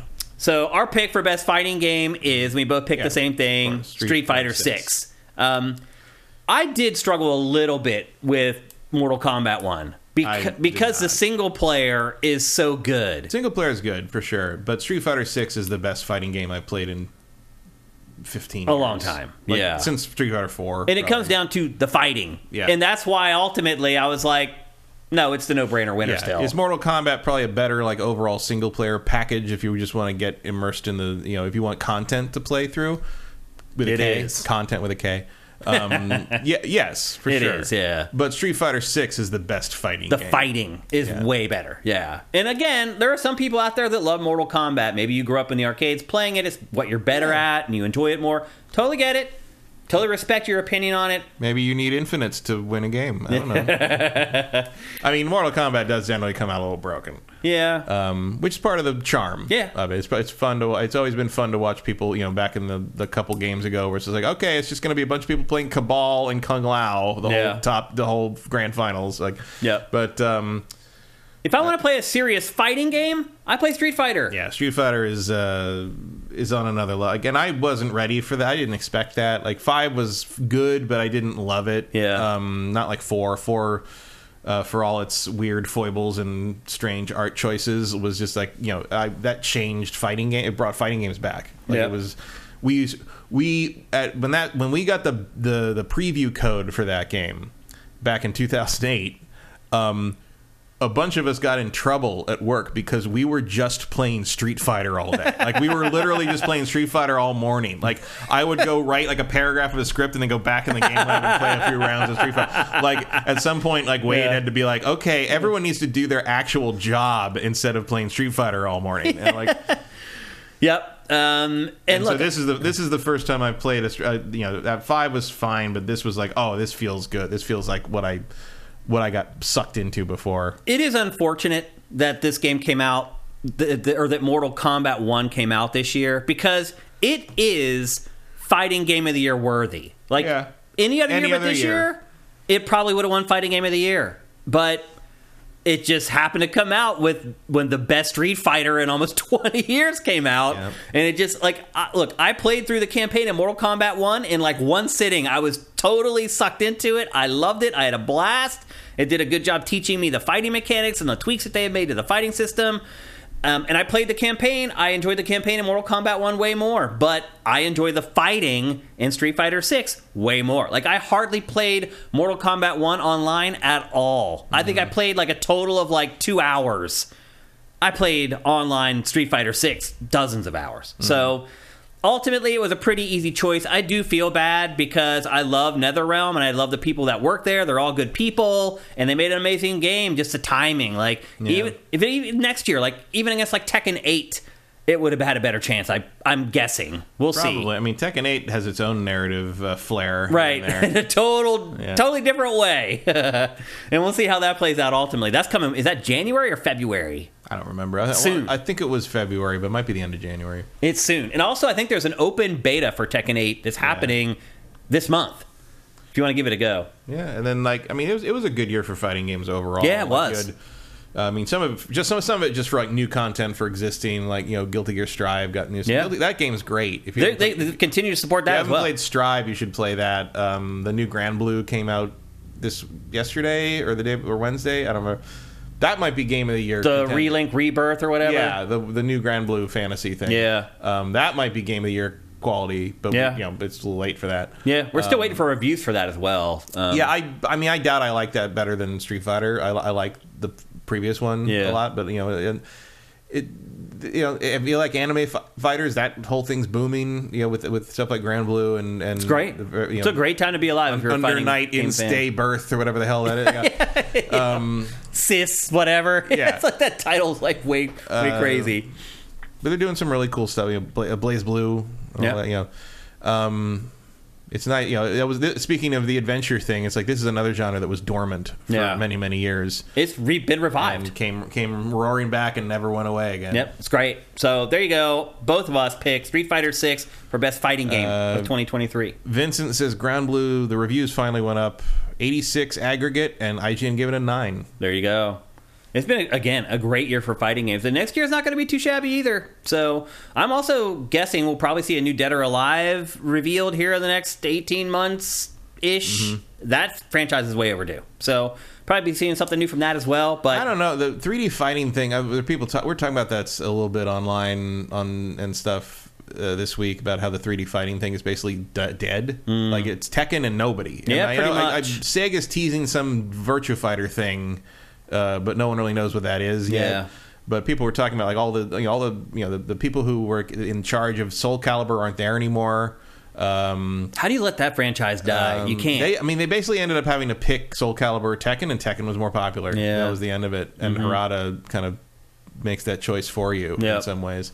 Um, well, you know, Dead or Alive has been basically dormant forever. Yeah, one of the other games people kept bringing up was Bloody Roar, and I'm like, okay, not only is Bloody Roar owned by Konami, so good luck, but also the last Bloody Roar game was like 23 years ago. yeah. Like, That's like bringing up War Gods. yeah, it's like like I don't think we really need to put Bloody Roar in the same category as all these like 3D fighters that Yeah. have just sort of fallen off recently. It's like Bloody Bloody Roar had four games and never really broke out of anything. So. I think let it go. I mean, I guess you could say the same thing about Virtua Fighter in a way. Yep. And Vincent um, brings up Fatal Fury. There's a new one of those coming. Did, yeah. So I mean, Fatal Fury and King of Fighters stuff like that's all always there. Um, you can't forget how popular uh, the King of Fighters and SNK stuff is in uh, uh, King of Fighters 15 still going strong. in Central America and South America. Like those, those are your those are your fighting games there. Yeah, yeah. And that's a very vibrant culture. If you want to poke your poke your nose into that, it's pretty cool. yeah, it's good to see one of our favorite genres thriving again. Yeah. Because there was a while there where it almost looked like it was going to go away. So, very encouraging. Uh, all right, next up. Best strategy game. This may have been the weakest genre of 2023. Yeah, there wasn't much here. This is another easy choice, partly by default. Um, Yeah. And we this is another category where Matt and I both picked the same game, and that game is Pikmin, Pikmin 4. Um, if you guys remember what I said about Pikmin 4, this shouldn't come as any surprise. And I, I hope you guys have have went and bought this game. Now, I know we have some audience in Japan. If you're in Japan, you have bought it. This game is selling like hotcakes in Japan. Mm-hmm. It is not selling like hotcakes here, and it should be. This isn't just a Yeah, great I never see anybody talk about this game yeah, anymore. this isn't just a great strategy game or a great Pikmin game. This is one of the best games of 2023. I know a lot of you don't want to hear it, but it is the truth. Um, I it's like looking at the sales of this in the U.S. Like I feel like I've failed in some way. Now our I mean, audience is I mean, I wouldn't go that far, but like it is really good. I liked it way more than I thought I was going to like. yeah, me too. Like I I had almost written off Pikmin, and remember this game was supposedly done for Oh, yeah, like this thing- four years. This thing and- was in some kind of weird limbo forever. like we wondered if it was ever going to come out, and I mean, then it. they, they, didn't they say? Didn't he say this was done like when the Wii U was Yes. winding down? Yeah. He had said it, it was finished like four years before it ever came out. And we're sitting here like, okay, well, where is it? Well, where is it? I just assumed like it's probably trash. And that's why they're not putting it out. But it looked like they were just waiting for trying to find a release window for, I don't know. But it's amazing. Like, go get it. If you own a Switch, go get this game. You will not regret it. Like, Or if you've ever even vaguely enjoyed a Pikmin game. Before. yeah, this is the best Pikmin game ever, by the way. Ever. I By would, I would definitely agree with that. a wide margin. So if you've enjoyed Pikmin in the past, you still haven't picked this up, go get it. This is another great game to ask for for the holidays from the significant other or the family or whatever. Mm-hmm. Um, if you don't want to buy it yourself, let somebody else buy it, and then you'll thank them for buying it for you because it's flipping awesome. Um, all the things that annoyed me about Pikmin games in the past were gone, and now they have. Look, they have evolved slowly over time. It seems like every entry they'd change one or two things that annoyed me about the prior game. This one, they, it's just the bucket game. They just tossed the whole bucket.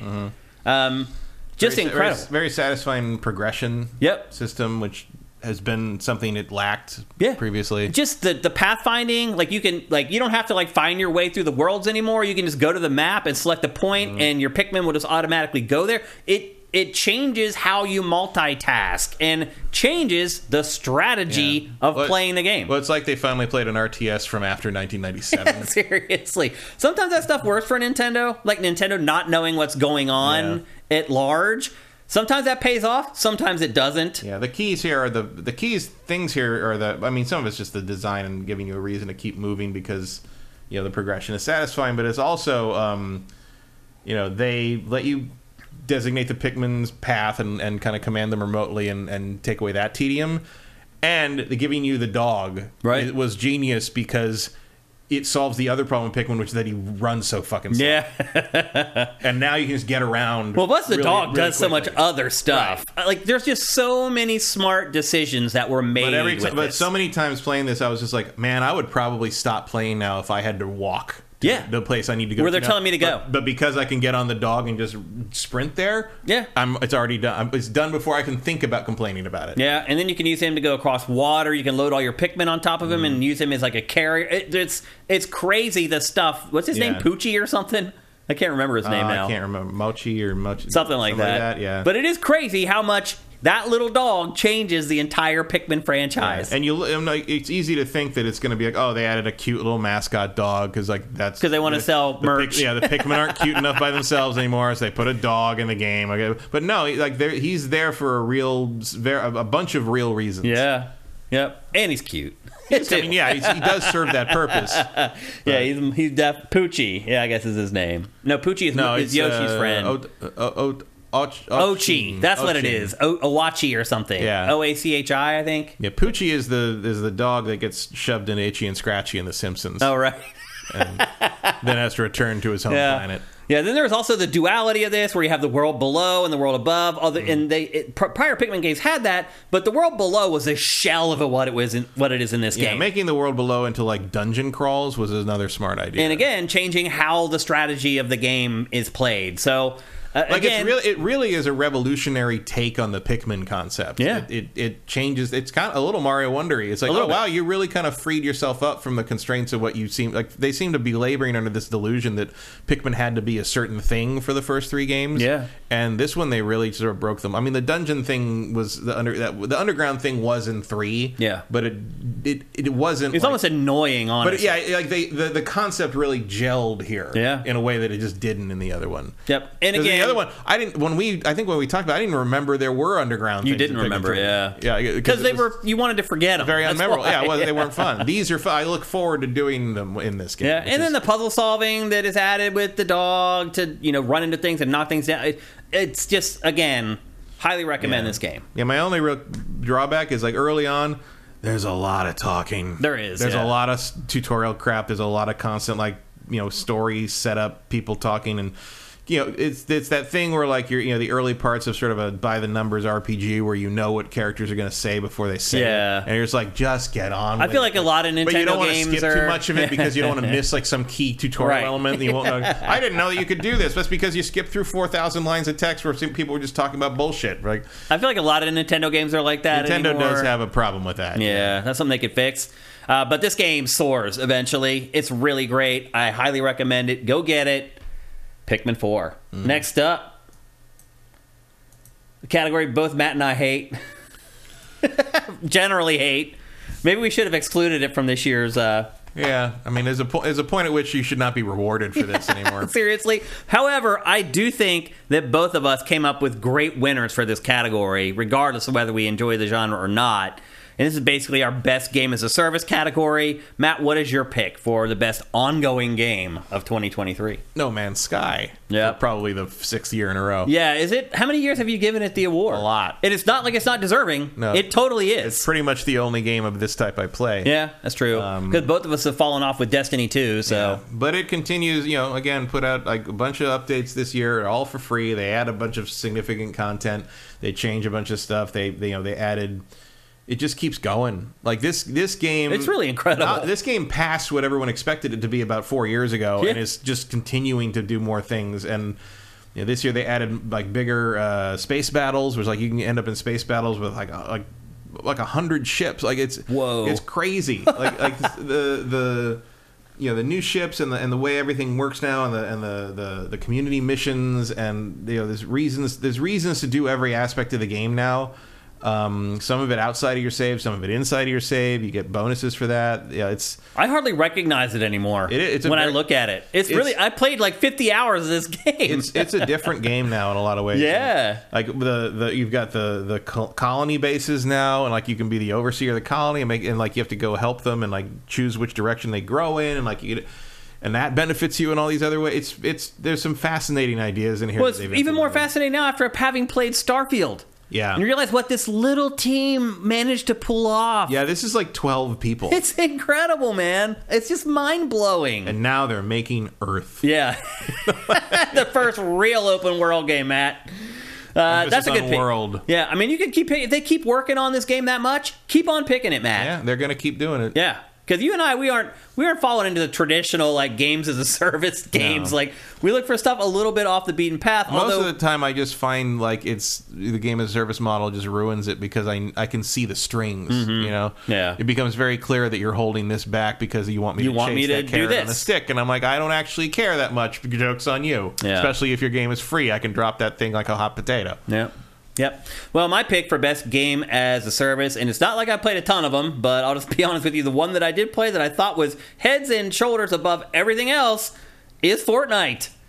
This was an amazing year for Fortnite. Like, Fortnite just launched a racing game, an arcade style racing game, and a full on, like, rock band clone, in addition to all the big events that it And did the this Lego year survival game. and a survive the yeah the Lego survival game. It also went back and reset to like its OG roots for the beginning of this season. Like it has had an insane year. And you guys know we are not big Fortnite players. We are not big Fortnite. You cannot deny what Epic Games did in 2023 with this game. Just look like how many children they've introduced to Eminem. yeah, seriously. it's like every quarter you see the financial report for Meta, and then you see where they wrote off like $2.5 billion of work on the metaverse that they're never going to recoup. Yeah, it's great that we that everyone got to share this lava dick coming out of the sky. Just what all our kids need. Yeah.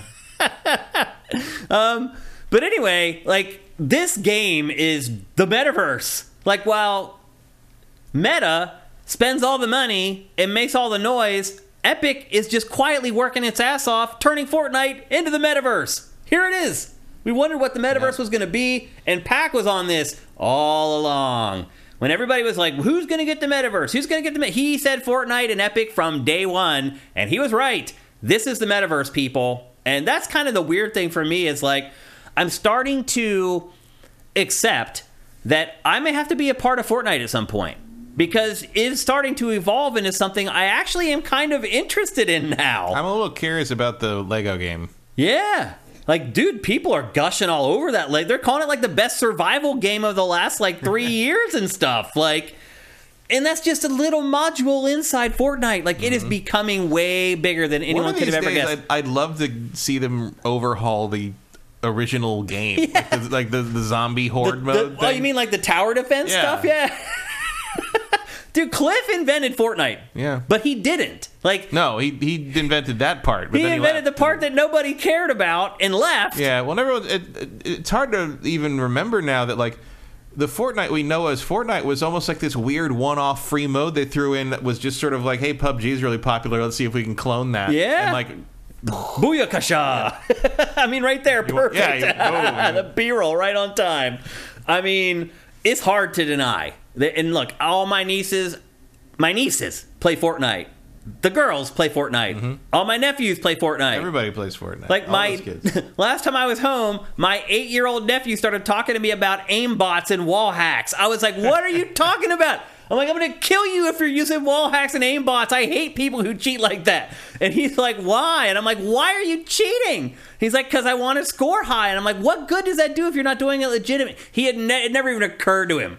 It's not enough that that I succeed; others must fail. Well, he's like eight. Yeah. Like, so anyway, um, I've been really impressed with Fortnite this year. Um, and again, like I was just talking about it on last week's show, like all my friends have kids, and all their kids are into it, and now my friends are into it. Like you know, middle-aged dudes are like, I, don't, I haven't been playing the Fortnite with my kids. Like it really is starting to transcend into something that people like us are interested in, which I never thought it would ever get there. Yeah. So pretty amazing what they've done with Fortnite this year. So it, it wins my award for best game as a service for 2023.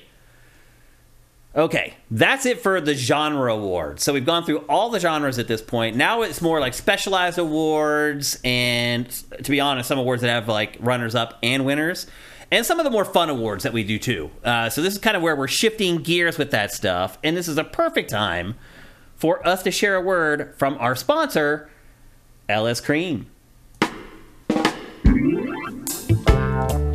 LS Cream is a fine cream liqueur created by fellow gamer and sifter Stevens Charles. It's inspired by an ancestral recipe from Haiti called Cremas, and a double gold winner for its original taste at the New York Wine and Spirit International Competition. LS Cream can be enjoyed on the rocks or as a mixer for drinks with its rich blend of fresh cream and neutral grain spirits with notes of coconut, vanilla, cinnamon, and nutmeg.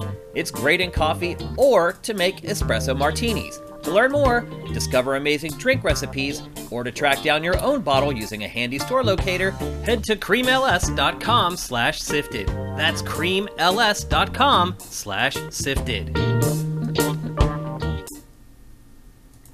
Since this is the last live stream of 2023, I do want to take a minute to thank our sponsors. I want to thank LS Cream. They have been a sponsor with us for pretty much most of the year this year, um, and it has made a huge difference for us financially, and I just want to thank them. Um, not only that, I feel like our LS Cream sponsorship helped us get other sponsorships as well. I think people started to see how that works inside the show and wanted to be involved with it. And so I just want to thank LS Cream, Steve, um, everybody there. They're amazing people. They're awesome people. I'm very thankful for them and for their support throughout the entire year. Um, go to creamls.com slash siftd and please do that because they kind of use that URL as a way to tell if like our sponsorship is actually working for them.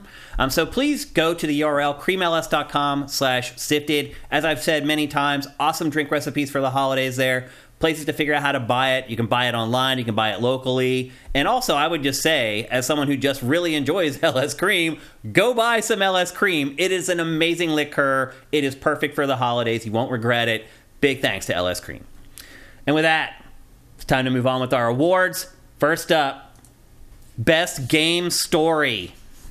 There was a lot of great stories this year in games, Matt. This is one of the harder categories for me to pick the mm-hmm. winner of. I mean, ultimately, I feel like the winner was kind of head and shoulders above the rest. Yeah. But even games that I didn't expect to be affected by their story, I was. Like Marvel Spider Man 2. Like, I never would have guessed that there would be some of the moments in that game that there were. Like, I just feel like game creators in general are starting to get it. Mm-hmm. Like they're start they're getting rid of like the flim flam frivolous crap that have been, had been stories in video games for a long time, and they're all at least trying to create something meaningful within the prose in their games. Like I felt like for a long time, if a developer was working on a certain genre, they'd just be like, "Well, we don't have to worry about the story there." Like I feel like that's all going away now and story is becoming an important part of almost every genre. I mean, we're seeing it with like some of the puzzle games, the puzzle adventures that we're seeing now, like Talos Principle. Great story Yeah. there. So, um, Even like Dave the Diver. Dave the Diver is a lot Great more narrative story. than you think Yeah. that game is going to have. a lot of the indie games now have great stories. Like this is to me one of the areas where gaming is really evolving and really starting to appeal to older people like us. Like they're not just writing stories for like 11-year-old boys anymore. Well, some of that's because the people doing the work are also True. older. That's true. Like, Yep. they're trying to keep themselves interested. Yeah, they want to be interested in the work that they're doing, and I think it's just paying dividends for everybody. So, And uh, you don't have to fight for that anymore. you Yeah. know, like there was a time when like the people calling the shots were like, "Yeah, don't we don't, don't care need a about story." don't need a story for this." Okay. But now I think that's expected in almost anything. Yep. And all boats are rising. It's really great. So for me, it was tough this year to pick the best story of 2023, but Matt and I both thought about it really hard, and we both came to the same conclusion. And the best story of 2023 is Baldur's Gate 3. Um, we kind of talked about it earlier. Yeah, this was actually not hard for me.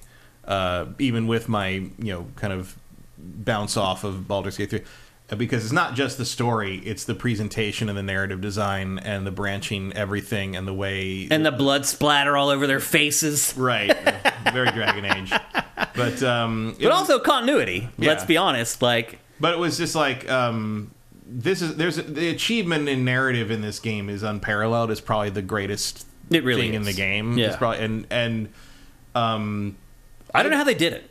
I don't know. I mean, Larry, really don't. Larian has done a lot of stuff like toying with that, but never to this degree. And like, it's if you're going to go all in on this, this is the game to do it because that's what D and D is. Yeah. uh, at its heart, uh, in terms of you know the social aspect of playing it and the storytelling aspect. Um, I don't really foresee this becoming any kind of standard going No. forward because it's just too You hard. can't to do it. Like You- it's most. I mean, that's why so many studios were whining. Yeah. Because they knew there was no way in hell they were ever going to be able to do it. And I kind of dismissed the idea that anyone would hold things to this standard again because this is a singular game. Right. They, they had seven years to make it. Yeah. It's, an, it's a major IP. Yep. Uh, It's all they, you know, it's, this is the kind of game they've done forever. So they kind of were already primed to like, we they can do the turn based RPG in their sleep. Yeah. kind of, and like figuring out a way to make it, you know, D and D narrative quality was sort of like the big challenge here, and they pull it off. Um, but like then I played Rogue Trader this Oh, right. past week. Which is a st- kind of a you know it's an Infinity Similar. Engine sort of you know it, what you would think of as a Baldur's Gate two inspired sort of thing with a lot of decision making from a three quarters perspective and Mm-hmm. there's turn based like XCOM style combat and stuff, and it really feels primitive compared to this. Yeah. um, I like that it doesn't make me roll dice to say what I want to say, Yeah. but it the presentation and the brand like it just feels so old hat compared to this now. They also in this game they develop characters so well. Um, Yeah. So look, like we were talking, was it last week's episode? We were talking about the one character, Ast- Astri. What's his Astarion. name? Astarion. I hate him. I don't like him at all. But he's like other people love him. Yeah, well, he's a horrible person, Right. Um, but, But they've very, written the character oh, so very, well. Very popular with the people like the bad boys or just who want to fuck monsters. And like, like, yeah, I mean he's a vampire. Yeah, so, yeah. But it's Yeah. like. And like uh, no, and and like I, I think you're it's not supposed to like. I mean, I think he's supposed to be a, rep- repulsive. Yeah. like, you know. It worked on me. Like the people in your party are very memorable. Whether you like them or not, that's a different story. But that's how real life works. Yeah, I I would you know I like them a lot better after they patched the horny thing. Oh, yeah. where everyone was just like instantly like throwing themselves. Yeah. It's like everybody fucking back. Take a chill. The first fucking camping scene. We don't need. All, uh, I ain't got enough rubbers for this like party. even the, yeah, even the Yankee woman was like was like I hate you and you're an embarrassment to everything and you don't know what warriors are, but I don't understand why we're not fucking right now. And Yeah. I'm like okay, what the fuck is going on? Yep. Um, it, it is great, but there are other there are so many other great stories this year too. Like uh, it was for me, it was hard, but ultimately not that hard. Mm-hmm. Yeah, because it's just, like I got it, it's hard in terms of comparing the actual story qualities of like the narratives themselves, but in terms of achievement in story, Mm-hmm. Yeah. Baldur's Gate three is beyond anything else. it's a little bit like um, Mortal Kombat One for me, where it's like, man, that's really good, and I want to recognize it, but Yeah. that's what happened with story. Yeah, I'm like, the- man, yeah. there's these great stories. I, I want to say something, but they're Yeah. not in the same the class. actual mechanics of the thing that you're trying to award. yeah. There's no competition Yep. there. Baldur's Gate 3, best story of 2023. I'm actually wondering, Matt, like everyone's sitting watching this now, whether you're watching it on our stream and with our in chat, or you're watching this on YouTube, or you're listening to it, wherever, like, I'm wondering if people played Baldur's Gate 3. Because one thing mm. I will say is, like, I haven't seen a whole lot of, like, sales data that says it is done, like, really well commercially. Oh, it, ha- it Has it? Well, if you're going by players, like I, I think I saw a figure of almost 10 million sold. Really? Yeah. Oh, wow, that's great. That's great Um, to hear. I was really worried. I don't know how I, I haven't verified that, but Yeah. as I understand it, it's done very Okay, very good. well. I was worried, man. I'm like, dude, what's going on? Like, the other thing too is I don't see a lot of people on SIFTD like talking about it in reference to other Yeah. games. Like, I usually can get a pretty good feel on the pulse for Yeah, sales on a game. Yeah, like uh, I mean, Vincent points out that like it doesn't show up on NPD because Larian doesn't share digital sales Yeah. and there's no physical copy. Right, yeah. Uh, and Sound Wizard says it made more than the movie. So, There you go. there you go. I mean, if there's one person who would know, it would be someone who worked I on mean, the game, Sound the- Wizard. and also like Vincent makes another good point. A lot of the sales happen during early access. That's true. So it's a little. I mean, I bought it two and a half. yeah, you owned ago. it for a long time before it actually was got to 1.0. but so. like the I mean, I saw you know I saw the Larian guy talking about it. I saw people who were like analysts talking about it in, in conjunction because like the Larian guy in part in his like speech he wanted to give talked about how all, most of the people they worked with at Hasbro are gone now because they were all laid off in that huge you know cutback layoff that they just did for 1100 people or something and almost all the people almost all the people who greenlit negotiated the deal and helped make the game of the year 2023 do not have their jobs anymore That's just pathetic. That's the biggest like and i'll bet you the people that greenlit the fucking movie still do yeah. it's a different industry Something's got to change in our But, like, industry with well that. that's i mean that's hasbro like hasbro instead of cutting you know instead of cutting the salaries for a bunch of their top executives laid off 1100 people who definitely did not were not the reason the sales were low no, that's not what's it's happening the executives who made the decisions on Yeah. what to green light. exactly But they're not the ones who lose their jobs a lot, a lot of the time. So but I, I have seen Nin- uh, Nintendo brought up in conjunction with it, where you know there was that period where they were down from the Wii U, and Miyamoto and Iwata and those guys all took huge salary cuts, Right, that's so they wouldn't have to fire anybody. that's right. And Only that's- in Japan would that That's happen. what leadership. I mean, not even often in Japan. No, you're that right. was a very singular move, Yeah. but that is that is leadership. Yeah, it that is. You don't see Yep. very often. That's the leadership that you look up to and you want to work hard for. Mm-hmm.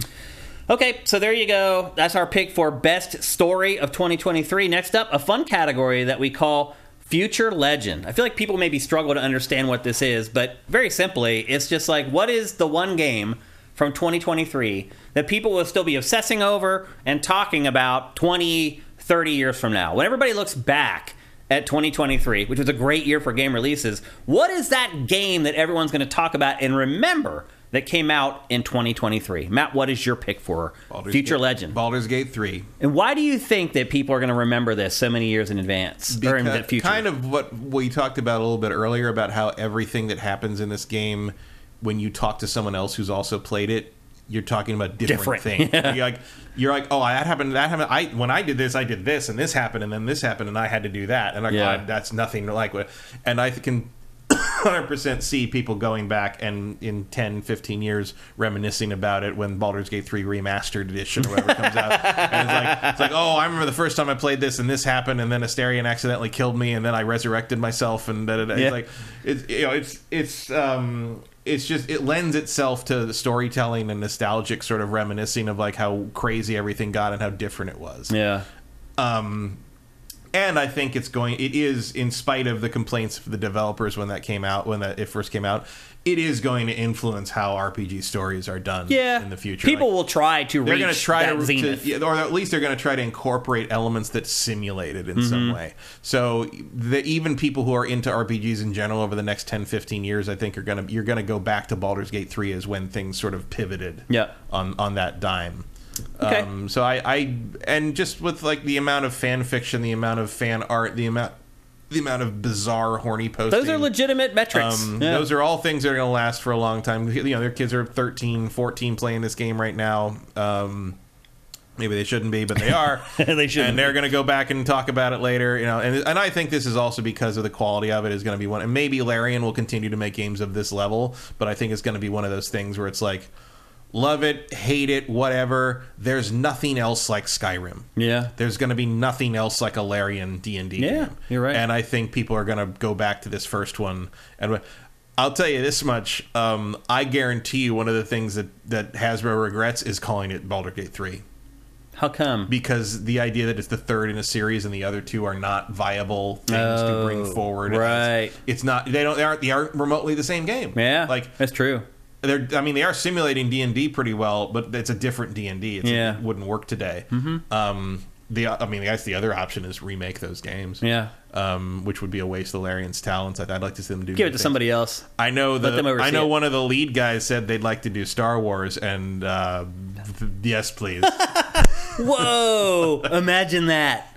that's that's a KOTOR 3 i could get behind That absolutely, yeah. Um, so obviously, I definitely considered Baldur's Gate three. It is the game of the year at the Game Awards, and I think probably in general, I think most people will end up considering Baldur's Gate three as the game of the year. Do you think actually i think it's up there i think for this year? I would think so. Uh, Vincent says you think the next release from Larian's going to be how how big do you think it's going to be? Um, probably launching EA in in 25, 26. Um, I, th- I think it'll be big. I think at the very least, I think it will launch on Xbox at the same time as PlayStation. uh, I don't think That's what that I want to. That's again. actually what I, one thing I'm going to get at here. So I did not pick Baldur's Gate 3 for my future legend. I picked The Legend of Zelda: Tears of the Kingdom, and I'll explain why. Um, one of it is that Baldur's Gate 3 originally launched on PC. There was a little bit of a wait, then it was out for PS5, then a long wait, and out for Xbox. I feel like in 2023 it may miss a lot of the audience. Now, granted, Tears of the Kingdom only available for one platform, but that platform has what 150 million install Yeah, base or something. I believe Baldur's Gate has outsold this. Has it? I, that's what I heard. Wait, it outsold Zelda? That's what I heard. Wow. I don't know if it's well, that true. would honestly change my opinion on this mm-hmm. because I base most of this on the fact that I thought Zelda sold maybe double what Baldur's Gate. 3 Not even close. Wow, that blows my They're mind. neck and neck, if anything. That blows my mind. Baldur's Gate sold obscenely. That's great. That's amazing to hear. I just it, it felt to me. I mean, again, This is hearsay from people I know who work in toys. Yeah. So I don't know how okay. accurate it is. Yeah. But multiple people I know have said no. Baldur's Gate three is a fucking firestorm. That's great. in the toy That's industry. good to hear. Um, In part because it's like Hasbro had this basically had this really great year in all these areas, and they still fired a thousand people. You know, like it, it's not it's not like being told as like a positive thing. Uh-huh. Yeah, it's more, it's yeah. more like like that. The information of that seems to be getting around mostly because everybody's so mad at Hasbro in, in the. so like we made all this money off this game. Yeah, like and you know, we know you did this. So how come the people that made you that money got fired? Yeah, okay. kind of thing. I hear you. I just know anecdotally, just being on SIFTD every day, it. uh, I mean, just being there, it appears that like Zelda has sold like three, three There to we go. one. Sound Wizard says, heard from a producer it sold more than all the Transformers movies combined.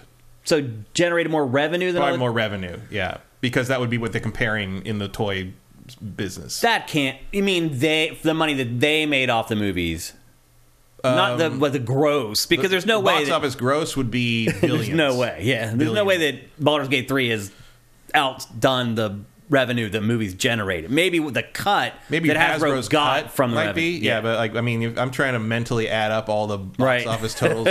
that would that comes out to something like five- 10 billion or something. No, it's not that much, but it's like billion, billion, almost a billion plus that one billion, three billion. But I, the, you're, you're talking five billion dollars. Yeah. at that point. And That there's no way seems- Baldur's Gate's made that. Plus The like- cut maybe, though. like. Two million from the '86 movie. Right. Let's not forget that. Um,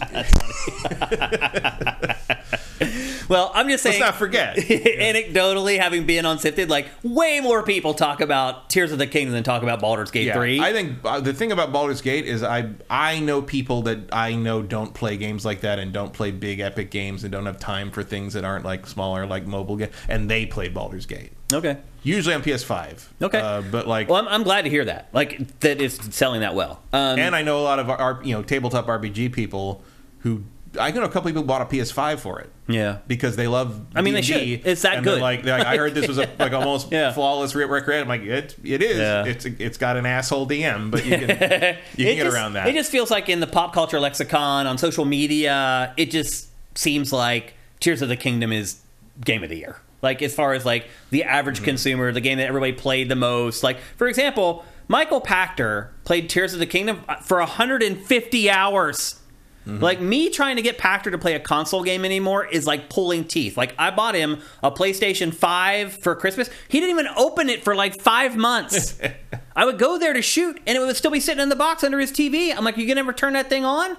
He played Tears of the Kingdom for 150 hours. He drives me crazy. When we go to shoot, we'll be we'll have a question that has nothing to do with Zelda, nothing to do with Nintendo, and somehow he will find a way to go on like a 15 or 20 minute diatribe about hunting a goblin in like Tears of it's crazy. Like it took I- over his life. I mean, I'm telling you, like those that should be your the YouTube shorts. right. That, you just cut down his weird like rambles about that shit, and like Yeah. and like just make those. Yeah. It's just so again, being in the industry, running a website, looking at your comments, seeing like how many views stuff gets, like in our back end, Mm. I think, like I think Nixie right. Like Baldur, Baldur's Gate saturated online discourse in pop culture for like a month. Yeah. and uh, it, if you ask an average non-gamer person right now, they have generally heard of Baldur's Gate. That's more great than to Tears hear. of the Kingdom. wow. Um, Tears of the Kingdom. I, I, it's hard for me to believe. It That's really because is. you're ensconced in the gamer space. Non, Yeah. I, the pe- my people, people I know who are not like hardcore gamers, they don't fucking know that game came out.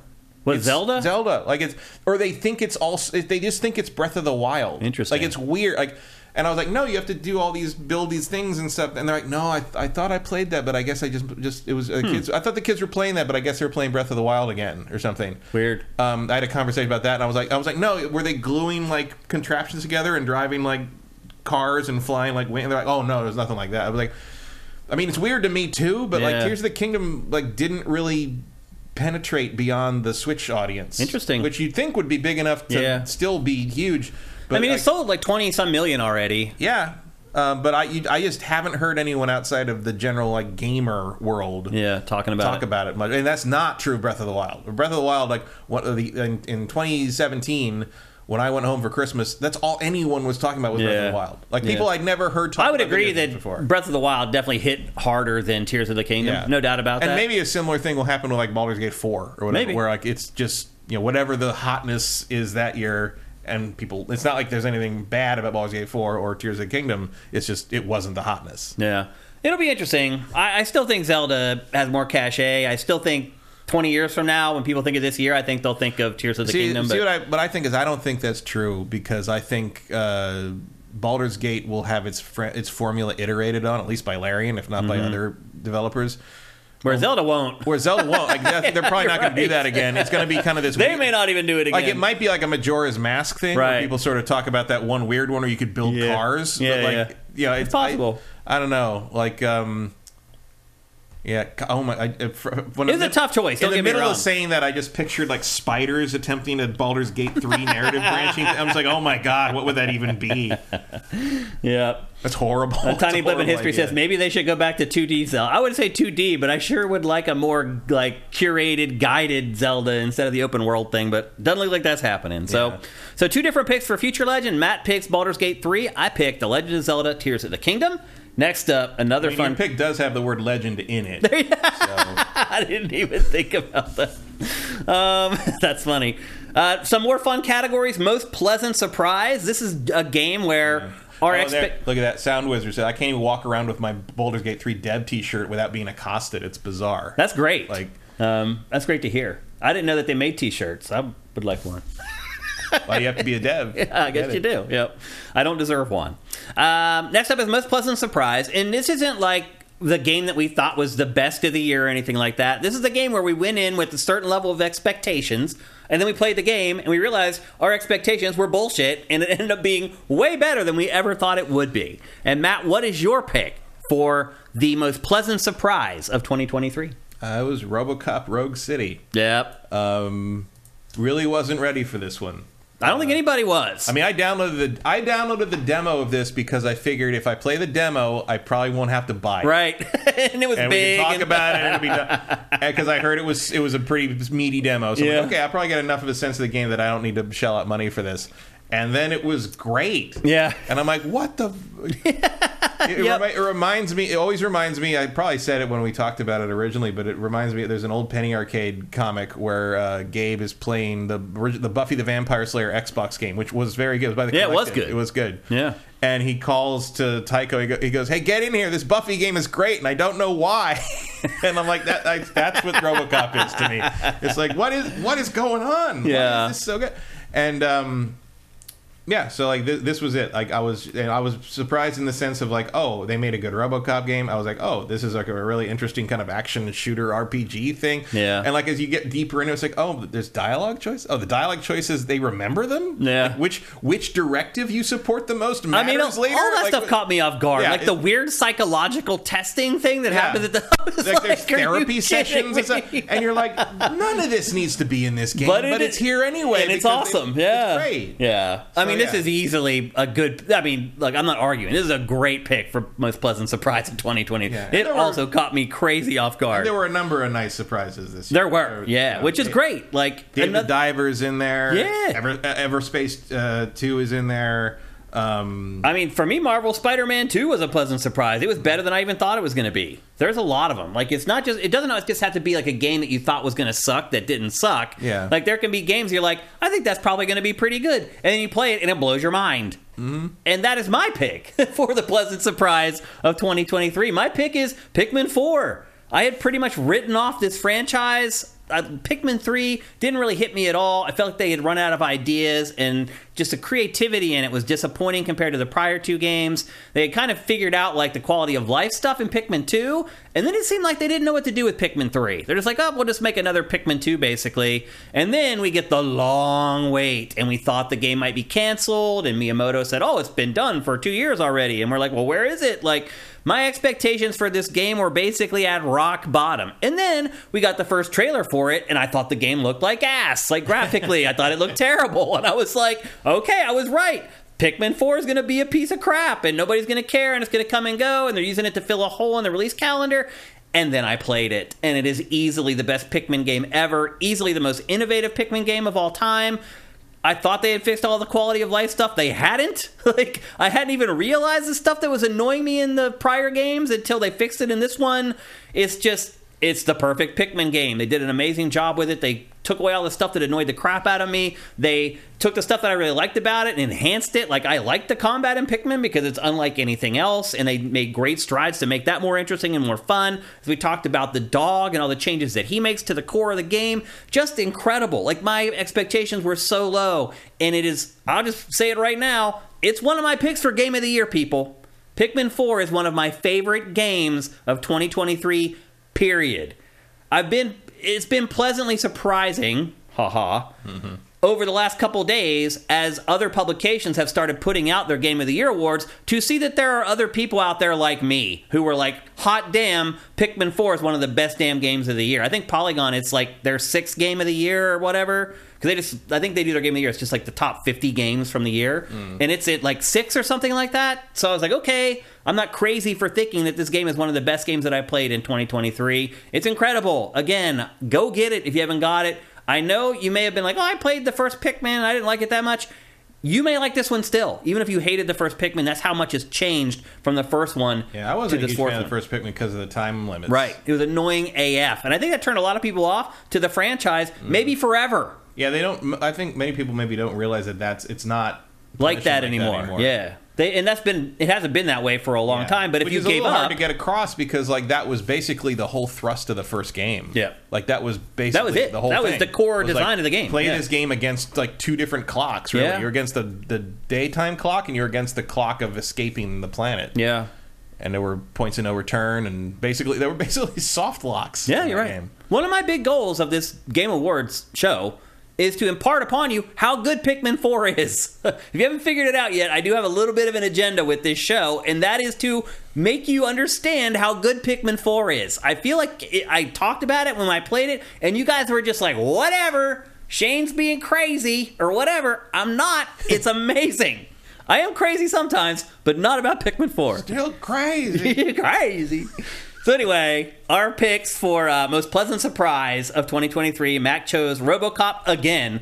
My runner-up easily. Like I literally mm thought about which one for like an hour before I settled on Pikmin Four. Yeah, my runner-up would be Dave the Diver. Yeah, Just another one too. One that, of those out of nowhere. It's like, oh wow, really, really, yes. is, and a sushi restaurant. Yeah. Okay. Oh wow, another good. Oh, and then they just keep introducing more and more stuff, and now you get Dredge. Yeah, for free. Yeah, Dredge is also a game that I did not get to play this year that I regret. Yeah. So this whole week I've been like seeing like what did I miss? Like what stuff like that is the flew under my radar that I did I totally should have played and Dredge was the one game yeah, Dredge is kept good coming back. I never played it. An inventive way of doing a Lovecraft story with the weird, you know, boating.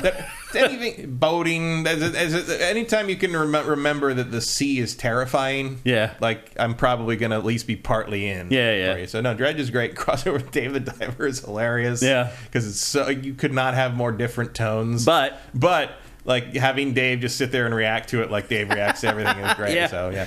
yeah. I Dave the Diver. I didn't actually win give Dave the Diver any awards this year, but it really it was one of my favorite things of the year. It just d- didn't hit the top spot in any. We've talked category. about it a bunch though, so I think yeah. we've we've done our due diligence on it at least. Um, okay, up next, most disappointing game. Another very fun category. Mm-hmm. Um, this is kind of the exact opposite. This is the game that we had high hopes for, and then we played it. It fell way short of our expectations. And so, Matt, what was your most disappointing game of 2023? I almost picked the same thing you did. Okay, but instead, I had to go with the thing that just it just shocked me, and it's Forza Forza Motorsport. Yep.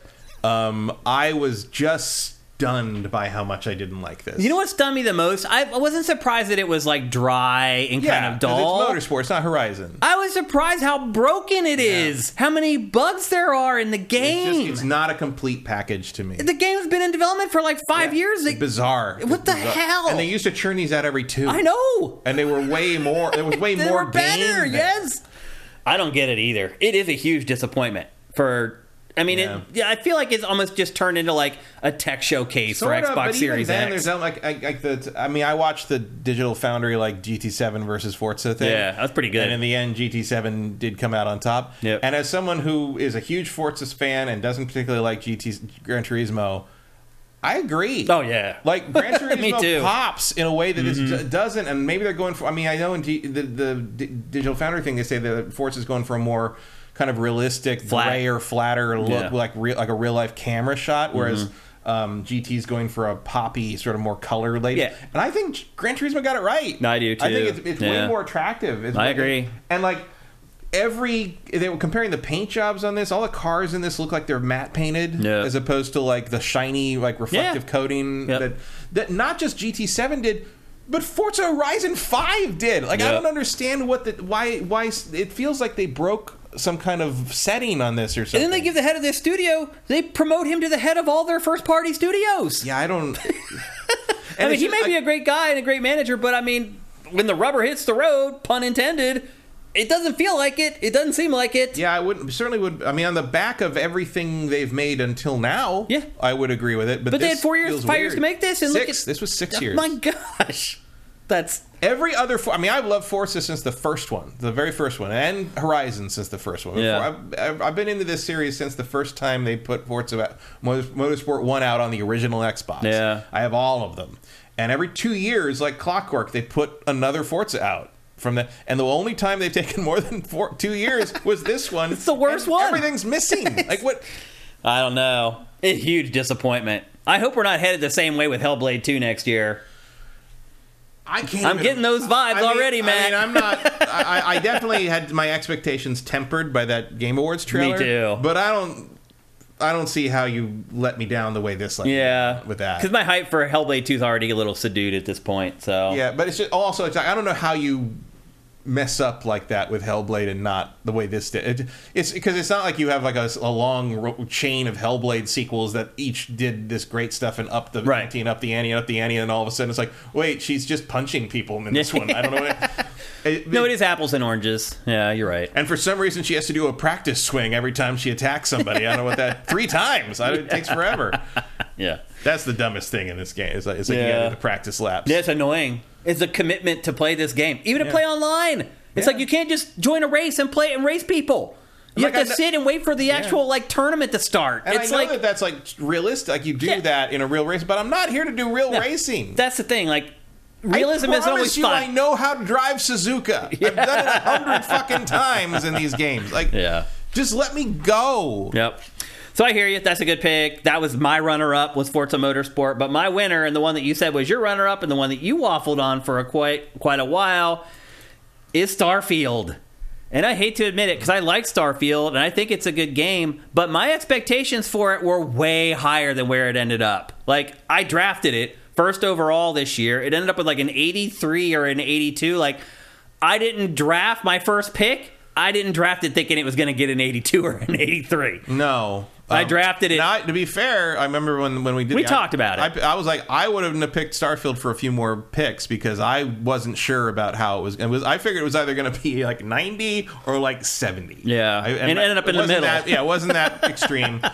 and even, you know, I mean, I obviously I liked it. I gave it best RPG. Yeah. But it it also is in the running for most disappointing. It's like I, I it's so we saw No Man's Sky earlier. Mm-hmm. It boggles my mind that Bethesda's team couldn't get space travel to work like that 12 person team did. Like Mm-hmm. it's just it, again, it's a great game. I really enjoyed playing it. I spent, you know, 40 or 50 hours with it, but it still wasn't as good as I thought it was going to be. Maybe here's the thing though. Maybe someday it will be.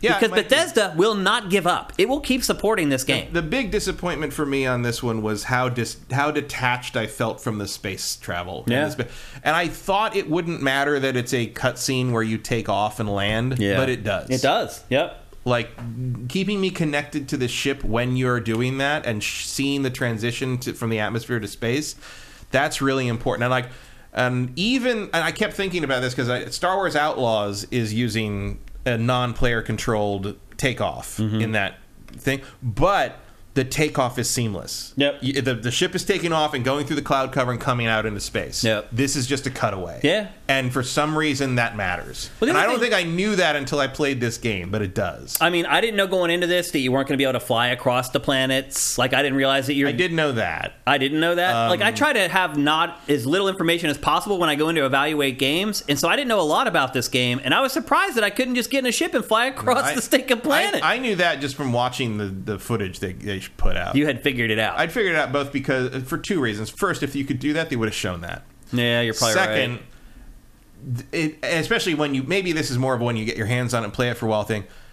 It it's not until then that you realize how obvious it is that it's you're just you've just pieced together all the pieces of the other Bethesda games Mm-hmm. into like and the reason you can't fly over over the the landscape is because there's no You couldn't- functionality to do that in any other It's not in the engine, game. yeah. you know it's it's that it's like that thing where it's like they wanted to put the subway train in the Fallout 3 DLC but there was no thing to, do do, that so they so the the trains in Fallout 3 are a character model with a train for a head and if you look under the tracks there's just a little body running along on the train like that's literally how they I did know. that Yeah. and it's like it's that kind of and you you can't solve I mean I guess you could have a really tall guy running with a just feel- spaceship on his head and make the guy invisible I just figured in like eight years you might be able to solve some of those problems, but they Thi- I didn't. mean, like I said, this was I've said before. This was the game to solve that in. Yeah. Same with the repeated. You know, the fact that there's only one configuration for each type of building, Right. That you can run into is it's madness.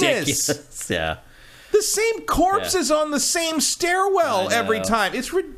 And look, again, I I don't want to like. I'm not bagging the game. I'm trying to say it's No, not a I- good I game. loved it. I still love the time I spent with it, but my expectations for it were like sky high, and they ended up the reality of the game was somewhere around like here.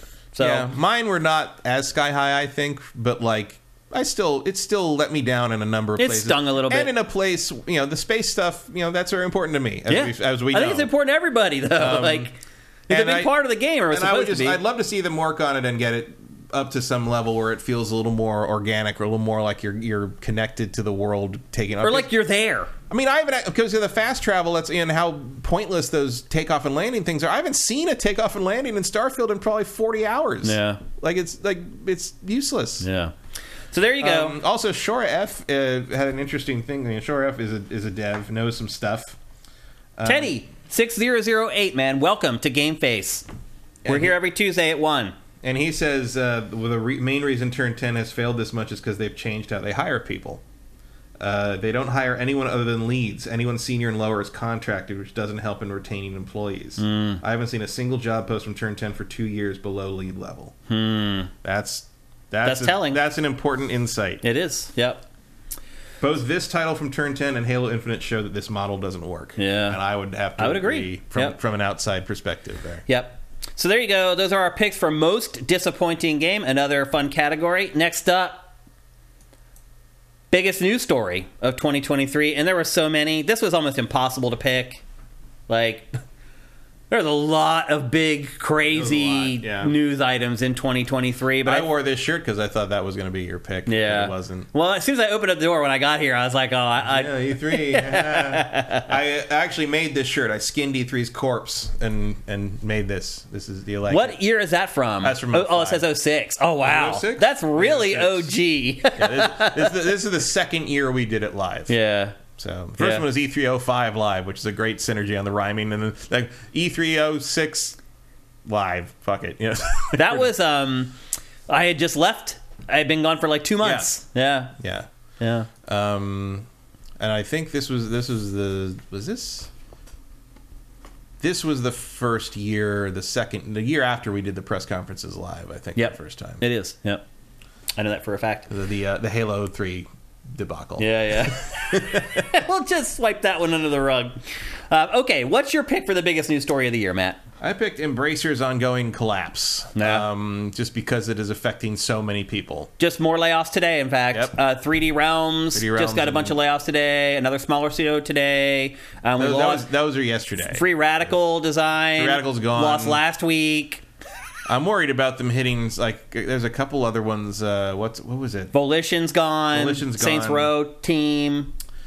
I'm worried about THQ Nordic. Yep. They have a bunch of stuff I like, and they're probably next on the chop. I mean, all the all of them are. All of them Yeah, are. I mean, they're all going to get cut down because I mean, the, the goal here was just to build up a stable of, of you know, perceived valuable things and sell that them someone off for couldn't billion- turn down. Sell Yeah. them off for billions of dollars to Amazon or Google or somebody, and then Make they- like a billion None of them took the bait, and they tried that last minute, last ditch, last minute, try to save the thing with a cash infusion from the Saudis, and even the Saudis weren't interested. Yeah. I And, you know when they say no, you're Yeah. screwed. I mean, these people gave billions of dollars to Jared. Dude, they'll give money to anything. It's scary. But not this. Something Nope. something about Embracer made them go like, no, that's not a good idea, and that's how you know it's a bad idea. I mean, consequence wise, that's the biggest story of the year because it's affecting so many people, thousands and thousands of people. none of those like those jobs don't have replacements or other No. op- equivalent openings or anything. Like these are these are all just things that are just going away. yeah, where do you go? Like if you're a game developer and there's no jobs, Yeah. what do you do? Like your the game skills, industry can't absorb eleven hundred jobs. Yeah. I mean, but your skills, it's now. like they're so specific to making video games. You Mm-hmm. can go into CG and work on films and stuff. Yeah, well, as, I- um, some of my developer friends say they've they've in bad times switched over to basically like app development, Web development. or like or general, you know, like business program development. Like Yeah. you could program is programming. If you're a programmer, if you're an Yeah. artist, obviously is a different Yeah. deal. But like I know several people that worked in like Assassin's Creed that went over they did, accounting software for a while and then came back to the industry when they found a, a, A job, at job. a place that wasn't going to treat them the way Ubisoft did. But like You got to feel a lot of employers probably would be like, "Oh, I'm not hiring you because I know as soon as you find another job in the games industry, you're hmm. gone." And I don't blame you. Yeah, it- I would do the same thing. It depends. like usually, from what I understand, at least from this is a while ago, but like from they're they're like they're they were desirable because they work faster. oh, and they work hard. so it was like and they don't complain about working and they won't complain. Because, yeah, because like because if you're working on databases, it's not there's no crunch time for that usually so unless you're in a sad. speci- very specific thing. Um, so it was almost like a couple of my friends who used to work uh, uh, like UB and EA and Activision were like, oh, it was like a vacation. like it was, Yeah. it was actually really really easy because it's just sort of this constant grind of updating and maintaining this same same database program or accounting. I software spend like an hour a day working. Yeah, I was like, it- it's but like as long as you delivered, it was fine. Yeah. And um, Because here's the thing: most people don't know how long it takes to do most tech work. right, and then it just, but it was the thing. Like, but you're right in that, like, eventually they felt that itch of like, I want to make something cool or Yeah. I love or I'm passionate about. Yep. That you always, that's how you, that's how you always end up back in that industry that mistreated you. That's true. You just love doing it's it. true of everything. The abusive film. TV, Yeah, comics. It really is. Yep. Uh, okay, my pick for the biggest news story of 2023 is the discovery process for the Activision Blizzard acquisition hearings, where the industry's darkest secrets were being revealed for everyone. Phil Spencer wanting to buy Nintendo. this was, a lot of fun. I, I, it was a blast. yeah. Because you really got Because to you're see. also like, you put that in an email. Some shit you just talk about out loud and never write down. You okay? don't put it Come in on. an email. Like, dude, your first year working in corporate America, you know that there's just some things you never ever put in an email. You go to that person's desk or that person's office and you talk about it Yeah. in person. You never ever have any proof that that was ever discussed or anything. And these games industry people were just like Well, some of these people are clearly they're so high up and they're so rich they think they're untouchable. invincible. Yeah. That was a. I mean, the whole thing was just like a cavalcade of that eye-opening moments. As that elf repeatedly said in Battle for Middle Earth 2. Oh, the hubris! Yeah, yeah, and then just like getting into like PlayStation's emails and seeing how they were looking at Xbox and like the, it's just it was crazy. Like we will never ever get another look like that in behind the the, the walls of mm-hmm. the industry. It just won't happen. It was like when that Sony pictures leak happened and Right. you saw everything they were saying about the dumb shit they were doing with the Spider-Man movies Yeah. and everything. yeah, and it's like it wasn't just eh, eh. Microsoft. It was It's amazing because it's amazing. Like you'd think that would have a little more like of a knock-on effect with Yeah. people, where you're like, these people get paid six, seven figures, and they're fucking morons. Like what? They're all still employed. Yeah, they're all still job. there, even after this came out. You're like, how the? F- I know. How do you look at that guy in the hallway again? Like, Yeah, I mean, like, it was some juicy fuck, stuff, dude? man. Like, it was just every day. It was just something else that you couldn't believe. like, how would you walk by Phil Spencer the next day and not be like, in an email, huh? Just- you put it in an email. you got a phone right there on your desk. You're, you just you're gotta- the CEO of Xbox, and you put it in the. You're email. gonna put it in a thing that guarantees it's stored on a server forever. That was your that was your plan. Okay. I mean, it was just a treasure trove of stuff like this that you just couldn't believe. One thing after another, like it was nuts. So it's over now, and I don't think we'll ever see anything like that ever again because oh, we'll see. I don't know. Well, one, I think this was a very unique situation where you had to dig all that stuff out without some kind of illegal thing happening already. one, Um, two. Like just an acquisition of this size will never happen again. There will never be discovery like But this there'll ever always. again. Be, I mean, the Sony thing was hackers digging all that Right. stuff up and That's everything. true. So like, there's yeah, there, there There's other ways. But Yeah. there's always sort of there, there was a there was a people are going to learn from it too. They're not going to Yeah. do this now. But there was also a little bit of, I guess it was a little more of an unbridled glee to this one because it was all on the up and up and legal. Like you Yeah. didn't have to feel bad that someone got compromised Right. by a hacker or something. Yeah. It's like it's like nope, this is It's every just how it works. This is just how it works. It's And these people were dumb. Like you're all you all got you know. Yep.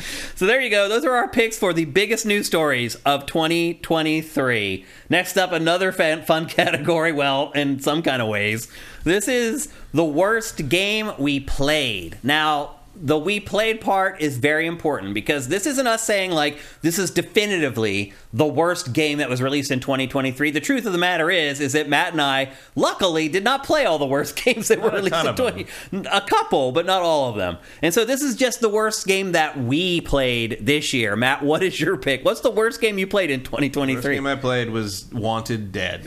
That's certainly high up on my list. Um, this game blows. Yep. Like there's not really any other way to say. It's like every on every conceivable level, this is a terrible game. Every metric that you could measure a game by, this game was poor at it. Yeah, it's awful. Like Yep. it controls bad, the combat's bad, the story is terrible, the voice acting's terrible, the writing's terrible, the graphics are bad, the the, the music's stupid. Like it's there's nothing to recommend anything in here. Just look at this combat. It looks like an unfinished game that, Yeah. was never released. It looks like some game that you'd be like, oh, I can see why that one never came out. And you're like, did I get the beta by accident? Like what is Yeah. this? The funny part about this, Matt, is that there are wanted dead stands. Yeah, I've I've seen that. It's like re- they're I mean, like, I've- oh, everyone else is wrong and I'm right. It's the best game that came No. out this year. You can ju- you can just like shitty things. yeah, just admit it when you like shitty things. It's I okay. like I like bad movies and Me bad too. games. I like But- bad. Uh, there's a lot of bad stuff that I like, but I recognize that it's bad and I have a weakness. Yeah, And this is I go back. and- I go back to it all the time. I love the movie Equilibrium. That Yeah. movie's terrible. It's like a 12 year old's retelling of Aldous Huxley's Brave New World. It's ridiculously dumb, but it, I love every fucking minute of it. It's, it's Notice the animation when they go from like hands down to gun up. It's two frames. Yeah. It literally goes from arms to the side, arms pointing forward in like one frame. Like, yeah, this is easily one of the the worst games of 2023 This without is also doubt. another one of those games where you have to go up certain skill trees to make your character baseline functional Or fun I to play that. as. Oh no, it's never fun to play. as. Even but then. like, once you get, there's, I don't remember which ones they are, but there's certain skills in defense and offense, and once you get up to like a certain level, you can. They your character finally doesn't die randomly. Yeah. Basically, like they they have the ability to survive the things the game throws at you. Um, yeah, it's terrible. It's yeah. a terrible the game. One, the one thing I liked about this game was it was a nice final like point to confirmation proof thing of like this is why I don't have to sit here and explain myself when you ask me why I'm not excited about the next Team Ninja game. That's a good point. It's been a long time since Itagaki was there. It has been, yeah. And uh, Yosuke Hayashi, it, it does feel like he's Not allowed. that this is all that much worse than Devil's Third. It's But- true, actually. Those are comparable games. Yeah. yeah. I wonder if maybe that's an old Itagaki game that they had banging around. Seriously, it may be. Like dueling concepts of Yeah, This is it what Devil's be. Third was meant to be. Right.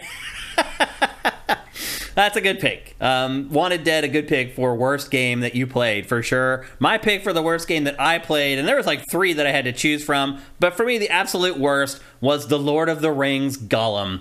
And this game I would not be surprised at all, Matt, if it I didn't play this, so Okay. you, I might agree with you. I Okay. don't know. I would not be surprised if eventually it comes out that this game was actually a game that had been in development back in like the PlayStation 2 era and they had gotten a long ways away along with it and bailed on it for whatever reason and were like, "Look, Hmm. we have this game. It's been banging around our servers for 8 years. We can work on it for 18 months, polish it up, get it to a good place and get it out easily." Cash in because here's the thing: Embracer owns the Lord of the Rings license. It has done nothing with it. Well, from what I understand, this was basically the only thing they could think of. Really? Yeah. Really? They knew, they, they knew they had the license. They were trying to figure out another thing to do with the license, and this was what they came up with. Well, Whoops. well, the studio's gone, so that Yeah, well tells you all you Yeah. need to know. but literally, this game, it's not even that it looks bad, which it does, but it literally plays like a game from the 90s when people were just figuring out how characters interact with 3D worlds. It, it does make me think of like that Fellowship of the Ring game that came out around the time of the movies, but was not based on the movies. It was like Oh, yeah, I forgot 'Cause- about 'cause that, The book yeah. license and the movie license are different. yeah. and like you played that one, it was like trying to be like some kind of like like, like action RPG, but it was just like nothing worked right and everything was very slippery. I can't remember who. Who made that? That was that I was don't one of those companies that made like third tier, third string games. It was around all the time and is gone now, but I can't remember. It was. I'll know it as soon as I I hear it. A story untold because nobody wants to hear it. That's why the story is untold. Like, I actually have like a soft spot for Sméagol. Like, throughout my entire life, I felt bad for him. I like him as a character, but this game was just so Yeah. bad Why on so they- many levels. Why did they give him the wispy emo hair? dude. don't- I mean, that's just the beginning of the problems with that game. Easily one of the worst games of the year. I do feel like maybe if I had played that King Kong game, that I may have chosen that instead. Unfortunately, I never played it. I just laughed at it. So uh, my pick for the worst game that I played in 2023 is The Lord of the Rings Gollum. Next up, Yet another fun category is called a game we didn't get. And generally, how this works is this is a game that most other people love and are gushing all over. Vivendi. Vivendi, R.I.P. Um, Yeah. This is a game generally that most other people are gushing over and really love, but we are kind of like, I don't really like it. I don't really understand why everyone else likes it. Matt, what's your pick for a game you didn't get? Uh, the game I didn't get is the current new hotness of all of gaming, especially in the Twitch space. It's a game called Lethal Company. I had never even heard of this game, Matt. This is the cutting edge of what. This is the new Among Us. This is the Oh. new, this is the new hotness. This is what Okay. everybody's playing. This is what my nieces and nephews are going to be talking a- about next week. Yes, it is an online multiplayer, like kind of an extraction shooter in a way. Um, It's but you're easy. you're basically going to a uh, asteroid or an alien planet or whatever, and they're all procedurally generated or whatever, and you have to go collect things, and there's weird monsters attacking you, and the monsters are like a guy with a spring for a head, and like some bunch of polygons that doesn't really look. So I mean, this game looks busted. Oh, it's terrible. But like, if, but people play this game and get super invested, and and when things happen, people scream and like. oh, it's one of it's a streamer game. Sort of, but but there's and like, you're trying like there's like one ca- one guy is you're you're usually in like a control room trying to tell the others what to. It has to have voice chat. You're telling the others what to do, and you, it's like in Aliens where you're watching where the one Gorman is watching everybody die on the monitors, Oh, sort of thing. yeah. and so, but like, and I've every clip I've seen of this game. I don't understand anything in it. and like, there's one thing. It's like this is the scariest thing I've ever seen happen to me in a video game. And it's like this clip of something on the, st- and I'm like, I not only do I not think that's scary, I don't fucking understand what I'm looking What at. it? like I don't. That sounds like it. Roblox, man. Like my nieces and nephews, like I'm like, show me what you're doing on Roblox. Because I just don't really know what's up with that game. I- and then they show me, and I'm like, why? I've seen a What clip where the bobblehead spring guy comes down at a guy uh, on on um, on a, on a stairwell while they're trying to do something, and he starts crying.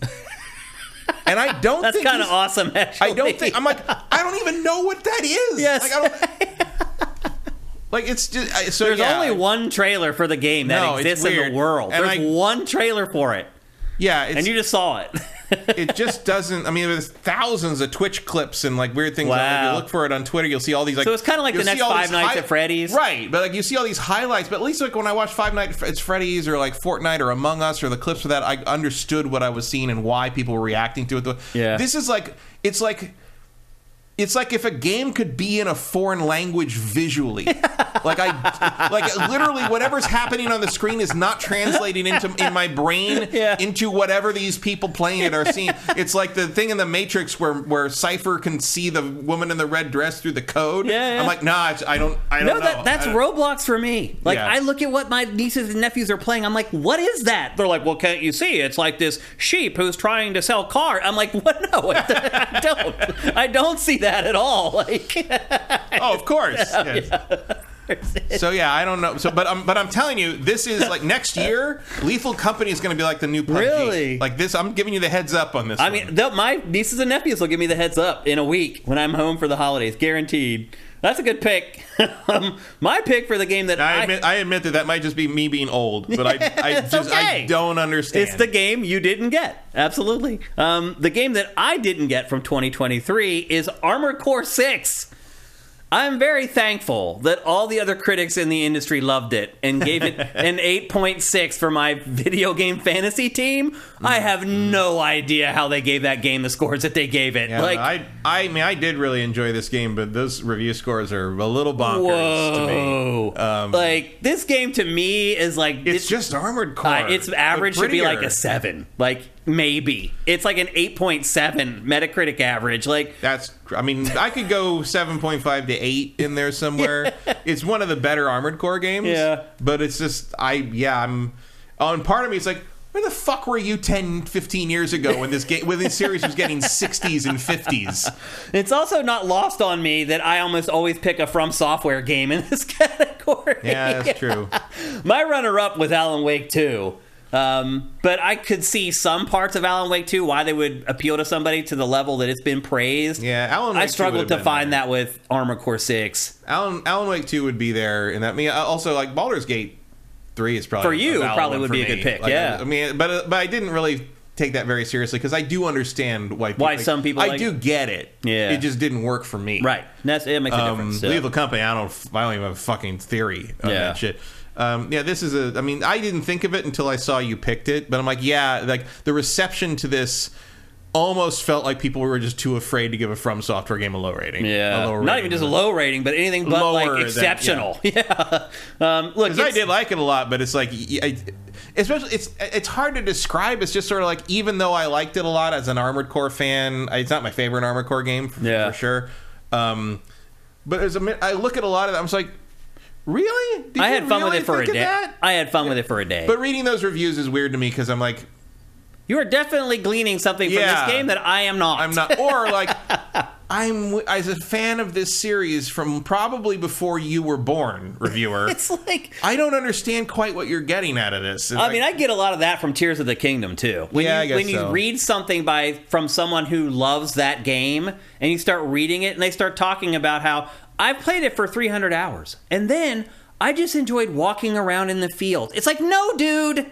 Nobody enjoys just walking No. around in the frickin' fields at eight frames per second. It's like you have jumped the shark, dude. You have gone to some other place that most normal people Yeah. can Well, no that- longer relate But to. But that's also exactly what I'm talking about. Where I'm like, you have to acknowledge at some point that some things you like are just because of how you like them and have nothing to do with the thing. Like, Yeah. like you know, like the Equilibrium thing. Like, it's it's a trashy movie, but I love it anyway. Yeah. But that's on me. Yeah. It's it's not that doesn't argue for like some kind of magical missing quality of equilibrium that no one else can see but me. It just means that I like this trashy thing. Yeah. If you like wandering around an empty fucking field at low frame rates, you do you. Exactly. But don't fucking try to tell me that, That it's some great transcendent gaming experience because I did that too and I was bored out of my goddamn Yeah. mind. I think my biggest gripe with this game was that it just lacked any kind of personality. It just felt like a blank slate, let's fight mechs game. Yeah, it was. I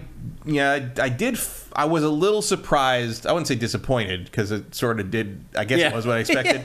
but I was a little surprised they didn't sort of I don't know, Gussy it up a little bit. up the presentation a little bit. You know, make, give it some cutscenes. Give it some Personality. some face. Put some faces on. Yeah, it, you yeah. know? Oh my God, no! Only in the briefing screens do you see a face. And even then, most of those are like in universe CG generated Right. masks and Yeah. stuff. Like it was just a little odd. Yep. So there you go. Those are our picks for games we didn't get. Matt's pick is Lethal Company, and my pick is Armored Core 6. Up next, no more fun and games. All serious categories from here on out. And here's one of the big, biggest ones I know you guys kind of look at every year in our Game of the Year awards. It's one of the bigger ones we give away. It is best platform, basically the best console, PC, VR, HMD, whatever. Let's that, not get crazy. yeah, exactly. That ruled the roost in 2023. Stadia. One one thing I'll say, Matt, is it seems like this is an easy category every year. Like I very rarely have to struggle to, to choose Mm-hmm. the winner because everything is kind of cyclical. It feels like one platform will have a great year and the other two not so much, and then the, one of the other ones will come. I come. mean, we rarely actually pick the same thing. Really? A couple. T- I picked PC I- a couple times when you went. I thought we almost always agreed on these. No, you- no, I don't think so. Huh? I thought for sure that was the case. But regardless, last year we did. regardless, this year was easy as shit. like I literally had to think about this for like five seconds, and we Yeah, both this was not not an issue. we both shared the same winner. The platform of the year for 2023 is the Nintendo Switch. Mm-hmm. Um, I so I, I don't know how you could argue otherwise. I mean, you could argue PC just because PC's so Okay. versatile. but, That like, would be my runner-up. Yeah, but it's not really. In the, and and really, and a lot of years I would pick PC just because of that. But this Mm-hmm. year, just Nintendo outperformed the other two so hard in terms of consistency and getting product out the door and keeping keep making sure there was something only on the platform to play every quarter, every couple of months, every once in a while. Like a banger not every quarter. Like you could you combine PlayStation and Xbox, and they don't add up to what the Switch pulled off this year in that regard. And I, mean- I wasn't even into a lot of it because I'm not usually a Switch player. Yeah. But like that, it's not. You can't. There's no. Com- there's no comparison. I mean, they had a Game of the Year contender pretty much every quarter. almost every quarter. you know. Yep. And that just doesn't happen very often anymore. Like it's just amazing. You had a Mario Nintendo game, has you had a Zelda game, you had a Metroid remaster, you had a Fire Emblem game, you had a Pikmin game. Like it's like, what else do you? You had, a, You had a- the you best had an- 2D Mario you had game an maybe ever? Zero game. yeah. Like what? I mean, I didn't like it, Yeah. but like that was an F Zero game. I And mean, you also had maybe the best 2D Mario game ever. I Yeah. mean, it, it just pile on the pile. Like the Switch software this year was incredible. Like Yeah. literally easily the best platform to own if you like to play games. It had the best exclusives. It also did a little better with third parties this year, although a lot of those games ended up being trash. But I mean, but the- like it got Mortal. Kombat One. Yeah. Like I mean, it did though. did Like, get a it- version of Mortal Kombat One, but it also did get Hogwarts Legacy, and that port's actually pretty damn good. Mm-hmm. Like that one has not been terrible like a lot of the other ones. So it to me, it was just clear as day. The Switch just had an amazing 2023. And I'll be honest with you, 2024 might be just as good for Nintendo. I mean, the first half of the year is already loaded up pretty good for Switch, well, probably because we don't know anything about release, and then we don't the know what's after. Yeah, but We don't even know the beginning of the year for Sony and Microsoft. No. like they we got uh, you know uh, Helldivers Yep. And and I mean, I'll be honest with you. I was going to save this for the end, but like, I kind of looked ahead to 2024, and I was kind of surprised, man, that there weren't more good games. Like, There's the, the industry definitely announced. shot its shot in Yeah. 2023. Well, we got a bunch of stuff that got delayed because of the pandemic this year, and we got the stuff that was originally scheduled for this year Yeah. all at once. yeah, And next year we're kind of going back to business as usual. yeah, or And even a little maybe the other direction. Honestly, Maybe like a lot of people, a lot of because like if, if the stuff that had been pushed back and delayed uh, that ended up this year had come out when it was supposed to, those teams would be putting something out next you're year. right. Yep. So we might have we might have a real drought year overall this- next year, except for Nintendo. Yeah, I think 2024 might be the year where we're really stung by COVID. Honestly, Yeah, like, I thi- I like think this is where where, the- a lot of those games Yeah. should be coming out. that's where the repercussions are going to happen. Yep. And like I think I think you're to uh, next year. I think your best bets are a Switch and a keen awareness of independent games on PC. yeah. Like these are your these are your weapons next year because that doesn't look like anything's getting much better for Sony and Xbox anytime soon. Yeah. How about the- Nintendo, Maybe though? the second half of the year. Yeah. How about Nintendo though, Matt? Six years on to Switch, and it wins Platform of the Year. Six Yeah. years into its cycle. That's amazing. Because you look at PlayStation 4. PlayStation 4, the first party stuff had already started drying up Mm-hmm. for play to, for PlayStation 5 development way before the six year mark. So kudos to Nintendo again. Nintendo only having to make games for one platform has been a game changer. It doesn't have to worry about, oh, we have the 3DS and we have the Wii U. Oh, we have the GameCube and the GBA. No, all its forces are now just concentrated on that one focal point, and it has been a game changer. And this year was incredible for Switch. To me, it just blew the doors off of every other platform. I hear you, PC would be my runner up, but PC didn't have a whole lot of exclusive games this year. PC never does, really. And a lot of the ports coming from the console side ended up being busted, and so that's kind of where I drew the line between I mean, PC, and PC. PC is sort of like a fallback if you just didn't, if Mm-hmm. Yeah. nothing else really sang to you that year. You know, because PC is always sort of at the same level that because of the No, nature you're of the platform. It wins when the consoles have really Yeah. bad years usually. And even when it's not doesn't have a lot of exclusive PC only stuff, everything generally looks better Yep. on that or runs better usually, unless you're talking about Jedi Survivor. and um, so there's that. You know, it's, it's sort of a good fallback. Yeah. Um, we got to pick it up, actually. I just it. checked the time. We got to get going. All right. We are now moving into our categories where we have a runner up and a winner. And we have one, two, four of those. First up, best graphics. Never more important than it is now with the new consoles hitting their stride. Matt, what's your runner up for the best graphics of 2023? runner up is Cyberpunk 2077 Phantom Liberty. Yep. um, which A was an expansion pack, and B completely overhauled how the visuals worked in the game overall. So I thought it counted. yep. Uh, it definitely looks different after that. Uh, after that expansion. Yep, for sure. And unfortunately, I forgot to load B-roll for that, which sucks because it's best graphics, the one category you really need to see the games, and I don't have B-roll of Phantom Liberty, unfortunately.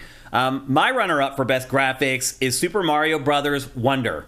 Um, I talked a little bit about it earlier about the art style. One thing I try to do with these awards, if I can, because we get a runner-up and a winner for best graphics, is I try to pick one for its art style and the art side of it, and then another for just its technical horsepower, so to speak. Um, and this year's pick for the arty side of it is Super Mario Brothers Wonder. If you really pay attention to what's going on in that game, the animation as like things transform and the world transforms. They're all polygonal, by the way. Almost mm-hmm. everything in that game is built out of polygons, So Oh, yeah. they're having to animate all that stuff. It is a technical marvel. It is probably anti, whatever anti-aliasing they're putting on that, it's incredible. like it, you don't you don't see a jagged line anywhere. You would never know that game's running on Switch ever. Like it is the perfect like combination of art and tech. I would. I wish the 3D ones looked like that. Yep. I mean, I know there's no way to. I mean, you could probably do it on a 4090 or something. Yeah, yeah. But like, but yeah, it's incredible. So that to me, on the arty side of things, Super Mario Brothers Wonder was the best looking game of 2023, and then the winner for best graphics of 2023, we both agree on this one. Mm-hmm. It is Avatar. Frontiers of Pandora. We just talked about this in the last episode of Game Face, where I declared that it was probably the best looking game I'd ever seen with my own eyes. Somebody tried to call me out saying I say that all the time, which was wrong, but it is. I think it is the best looking game that I've ever seen, Matt. yeah. And continuing to play it. Uh, you know, Um, So we when we finished the show on Tuesday, I went down and I checked out the game on Matt's PC. with full unobtainium settings on. Holy crap! Wow. I wish we had got our B roll from your rig. I mean, it looks great on PS5, don't get me wrong. Our B roll looks Yeah. stunning, but There's dude, just a little extra oomph Oh, on that PC. man, just incredible. It just, uh, yeah, it's there's moments where you just you just stop and you're like, holy crap! Like, what, like, it's just it's like see, it's almost the same. It's the same feeling you get when you see a sunrise when you're hiking or That's a something. good it's like point. it's like what the hell? Like, and I think you know I, I could kind of flip a coin between this and cyberpunk a lot of the time. I think part of it just whether which aesthetic appeal, appeals to you more, either the nature aesthetic or Yeah. the the cyberpunk, you know, ultra urban aesthetic. But what real what ends up giving uh, Avatar the the the edge for me is. Um, there is a little bit of pop in and pop up in the uh, when you're riding the the Ikran, the the, the Banshee. There is a little bit. There's LOD But- issues too. Yeah, there's some LOD, but it's a lot less than there is of the same issues when you're driving a car on the freeway in the Badlands in Cyberpunk. Yep. So Avatar just sort of holds it all together a little more. I mean, the one thing I would say that does kind of give me a little bit of a pause with this game is that it, it does look samey. I mentioned this when we reviewed it on Game Face that like there's three major biomes in the game, and you spend a lot of time in each biome, Mm-hmm. um, and it does start to get a little repetitive over time after you get to like hour eight in that biome or whatever. But still, Yeah. it But then then you'll turn around and the light will hit through some trees at the right angle. And you're like, what the hell? Like, yeah, it's remarkable. it really is. And this B-roll is all PlayStation Five that we're seeing here. Um, it looks real good on the consoles too. Oh yeah, I mean this engine scales very very well.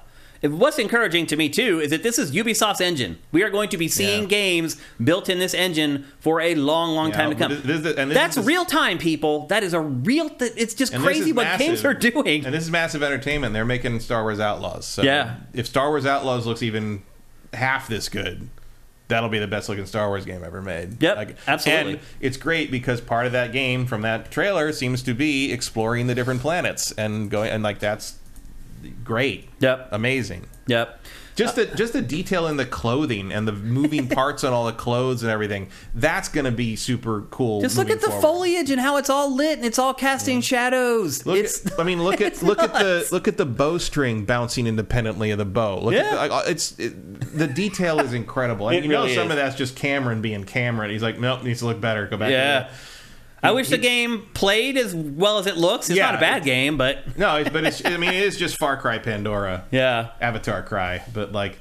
Which is fine. Like I'm, I, I am still playing it. I, I enjoy it because I like Far Cry and it's, it's something to do. Yep. Uh, now and you know, it's it's a good it's a good podcast game if you're just doing like open world stuff, flying around, picking up the various things. Um, I don't like the harvesting. Yeah. really very much. Now, one thing I will say is like, um, I didn't think this was a tough pick. It is to me the best looking game, but I did consider Cyberpunk 2077 Phantom Liberty because in a lot of cases there's a lot more going on in that world yeah. Versus this game. Like in this, it's like you're in nature, there's trees and, and everything's blowing in the breeze, but there's no human beings. There's not a lot of high poly stuff like moving and animating. But every and- once in a while, you get one of those big Vista things, and there's all there's the the RDA choppers moving, Flying, like, five miles away. like- there's it, it- everything, all the all the herds of creatures are moving down below. It's just like it's all there. It's pretty just- amazing, It's really good. It really is a technical marvel, and I'm glad that Ubisoft has an engine that is primed for the future. Yeah, so Snowdrop is Snowdrop. I think has been slept on a little bit, judging by this. hell yeah, that's a friggin' stunner. So there you go, our winner for best graphics of 2023, Avatar: Frontiers of Pandora. Next up, most innovative. And this can be anything. It can be a game. It can be just like a mechanic inside a game. It can be a person or anything related to games that we found innovative. We have a runner up for this, and we have a winner. And both of us have the same runner up. And it was hard to not give this this one the winner, honestly. Yeah, and I thought is- about it. I did too. It was really close, and it is the making of Karateka, which, if you guys remember, it's like a playable documentary. And we talked about it when we covered it on the show that this is something, this is a template that can be Mm-hmm. used over and over and over again. And sure enough, just like a week and a half ago, we found out that there is another game that is getting this very same treatment. So and this is apparently a, an- kind of an iteration on how the same team did uh, the 50th anniversary Atari collection. That has a lot of the same Mm-hmm. it is kind of similar. stuff in it. Uh, but uh, th- this is notable in that it's one game. It's Right. the history of one game Yeah. and one man, and kind of the, the, the how that all developed, and it has all these like, you know, it, it, this is the most complete history of a single game I think I've ever seen. Yeah, and it's all in an interactive and fun. I mean, Yeah. it, this this could transcend games and just be a new way to do documentaries, where you interact with the documentary instead of just sitting there passively watching it. So. This is a, to be to me it could be a paradigm shift for all entertainment, not just games, but for our purposes, it's a huge paradigm shift for games, and we're going to see this type of stuff. I think until the day I die. So a big part of measuring innovation is how often is it going to be duplicated in the future. I feel like this is going to be duplicated pretty consistently Yeah. going forward. So And the team clearly, this is their what they're going to be doing is that's been so successful for them. So Yep. I can't wait to see what their next thing is. Please do Wings of Fury. yeah. I love that game on the Apple IIe. Yep. And then Matt, what is your winner for most innovative of 2023? Uh, my winner is Tears of the Kingdom. Let me make sure I have good B-roll for this because there's a very specific thing that you're looking for here when you talk about Mm-hmm. the innovation, right? Yeah, I'm t- talking about the building system, which I don't actually like very much. Oh, really? Um, I I it's not what I wanted from a Zelda game. It's I, I think it short circuits the design of what Zelda should be. I, I really dislike a lot of it. However, it is one of the most impressive technical achievements of the year. Um, the fact that they took all this stuff and you can put it all together and make it all work in these weird, predictable and unpredictable ways. Yeah, the And I- unpredictable part is really the crazy part. I have never. I mean, I played this game for about eighty hours. I'd say. Yeah. I don't think I ever saw any of it glitch. No, it didn't. never. through shit. Nope. it didn't break apart randomly. like it, should. did- it never like- did anything it shouldn't No, do. it, it- everything. It, it all everything interacted with itself the way you'd expect it to, and the way it's intended to. Like. I, I cannot think of a system like this that is this clean. I don't think Especially any other developer would ever do this either. yeah, especially not out of the gate. Like, I mean, you know, like maybe you could argue that like Minecraft has like more variety in certain things or whatever, but Yeah. Minecraft has that variety after like twelve years. But here's what I like about Tears of the Kingdom is you don't have to build the fan piece. No. In Minecraft, you have to build everything and then snap all the parts together. In this, they build the parts and you just do the snapping. Yeah. And that, to me, as an adult, is vastly superior. And there is an element, you know, I do like the idea of all these different pieces, and you can figure out how they go together and what they can do, and then like the weird things you can do with them that maybe they weren't meant to do, or like they weren't the original thing you'd think of to do with it. Like that's cool, but again, it's just not what I want from a Zelda game. Mm-hmm. Um, but I, that doesn't mean that I don't recognize the absurd achievement that has. I mean people complained about the delays and the extra year they took and stuff, but like it was clearly time well spent because this is one of the most flawless Yeah. things I've ever seen in terms of how that all works together. Like it's incredible. Yeah. Like there's no, com- there's nothing co- to compare to it. And Like, again, only Nintendo would do it. Yeah, only. To, and I mean, I, I mean, I have No like, one else is gonna all work that hard on almost something like Every developer and programmer friend I have was looking at the clips of this game, and be like, I've never seen anything like. Well, yeah. Like, I don't even know where you begin doing. Yeah. it so clean. So and like just the momentum of thing, like you know, things where it's like the, the way the. The, like you build the big monster truck thing and it rolls through the lava while being pulled by a rope and then something on top of it is also moving because it's being pulled Right, yeah. on top The physics moving, are all and there. and you're pushing the thing on top. So, and, and and the guy, the guy's like, "There's like 14 different physics systems happening in one Scene. thing here. Like your your brain is just seeing that as one movement. Yeah. But there's all these things working Oh, together, yeah. and they're not. It's not faked. It's not. It's it, it's, it's, real. ridiculous. Yep. It's Again, only Nintendo would ever do it. Most studios would be like, it's not worth So, the effort. It's not just the innovation of like being able to put all these things in there to kind of create puzzles and create like situations and toys out of them. It's also just it's it's an innovation to say we're going to do that and we're going to do it flawless. Yeah, we're going to do it without any kind of pushing the immersion breaking or or problems or things where you have to work around. Like Yep. it just doesn't happen in that game, and that's amazing. I mean, there probably should be games that are just that. like Nintendo should probably just put out a game that like just lets you build stuff without I all the other stuff around it. make make normal Zelda. Yeah, the text there. yeah, Yeah. Because I mean, I, I know they've talked about. You know, they talked about how like in those interviews recently where Aonuma was basically like, yeah, we're this is, Sticking with the open world. we're sticking with the open world, but like we may not do the the building stuff Right. the same way. Um, you should they should probably just take that. You could make an entire different IP out of that. We'll see it again. I mean, we've been seeing like the fluid tech from Super Mario Sunshine for like the last 15 Yeah, years. I mean, I think I think you'll definitely see it as part of things. Yeah. Like I could definitely see like. Um, even if you made a traditional Zelda, I don't think you'd be able to resist the temptation of having like at least a couple, of, a couple of dungeons be like build a build, build stuff to get Yeah. through it. Yeah. Yep. Good pick. Um, my my pick as winner for the most innovative thing from 2023 is the PlayStation Accessibility Controller. Now, just the idea of an accessibility controller is actually still kind of innovative. There aren't a lot of them, although Microsoft certainly was well ahead of the curve on this stuff. And you guys may remember I've told this story before. I have one of my very best friends, who is also one of my very best gaming friends uh, when I lived in Philadelphia.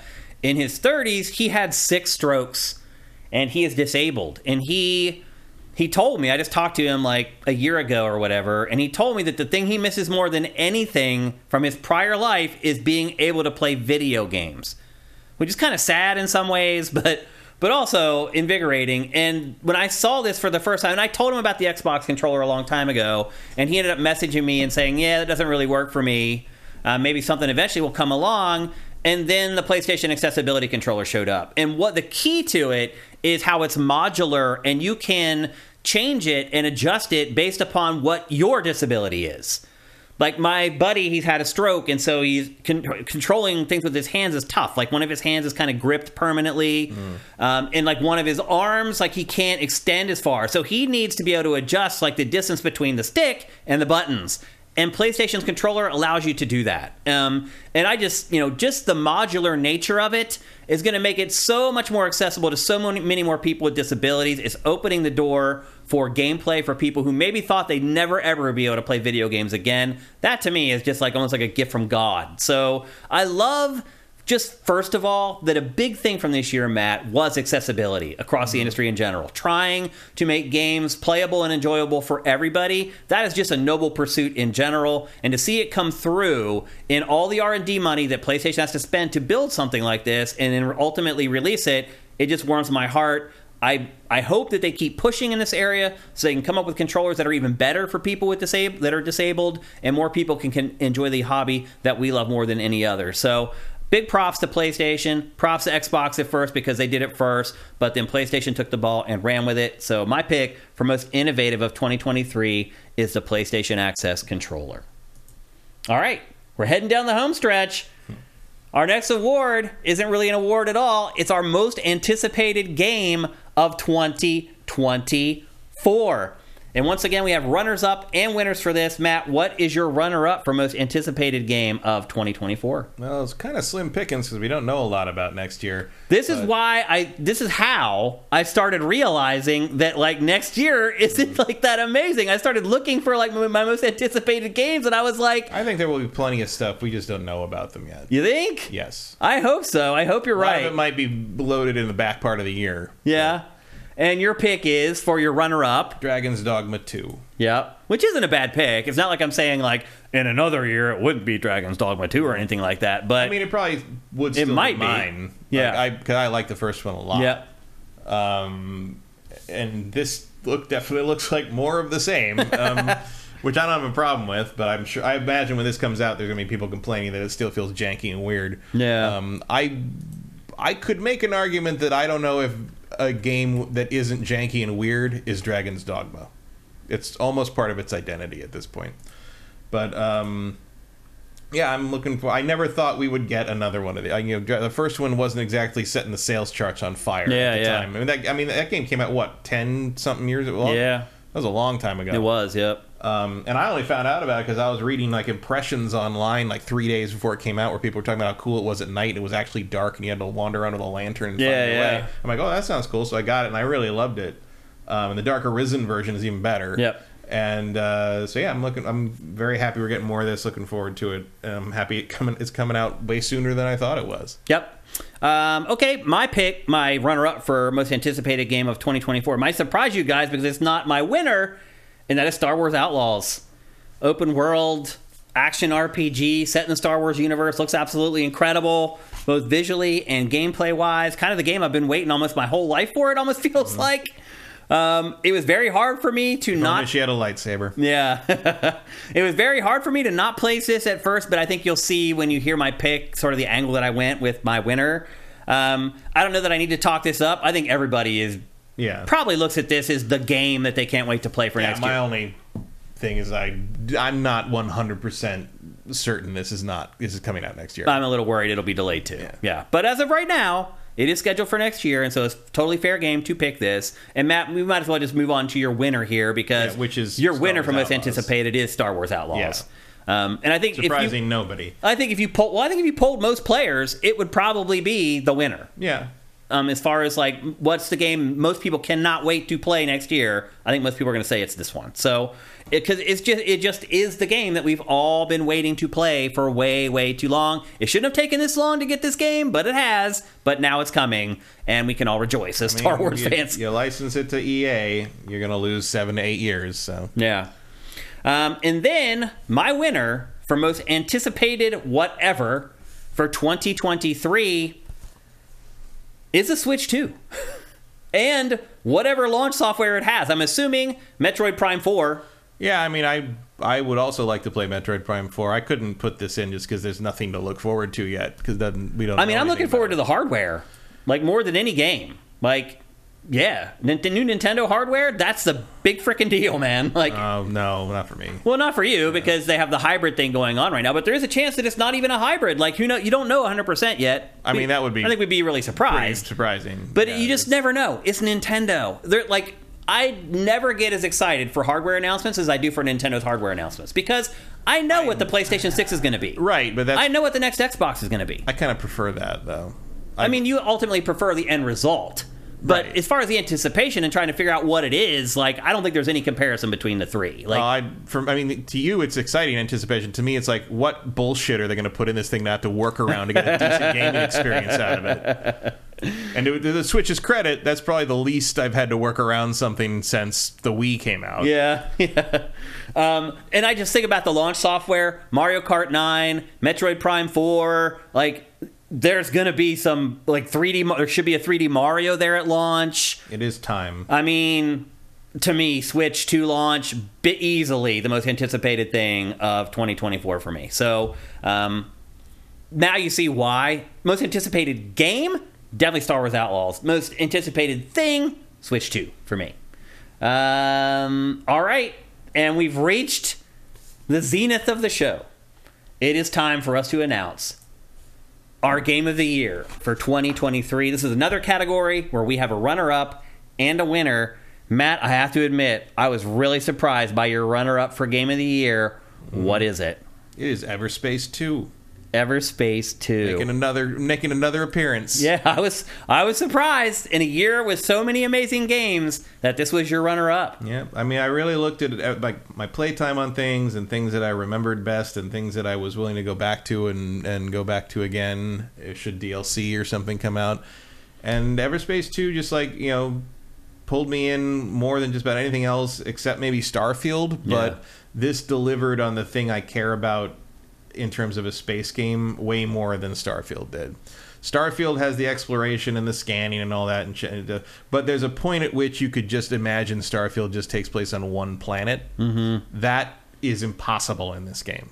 The, the ships and the dogfighting and the explosions and the astronomy elements and flying through crazy you know nebulas and ice ice asteroid fields and all that. I think that is what this game is. Yep. And it's the closest thing to some recapturing that sort of old Tie Fighter wing commander thing that exists right now. And I'm including Star Citizen in that because that's not an actual game. Fair enough. Maybe once they put a flight model in it, Yeah. we'll talk about it. But that's about three years late, right? Yeah.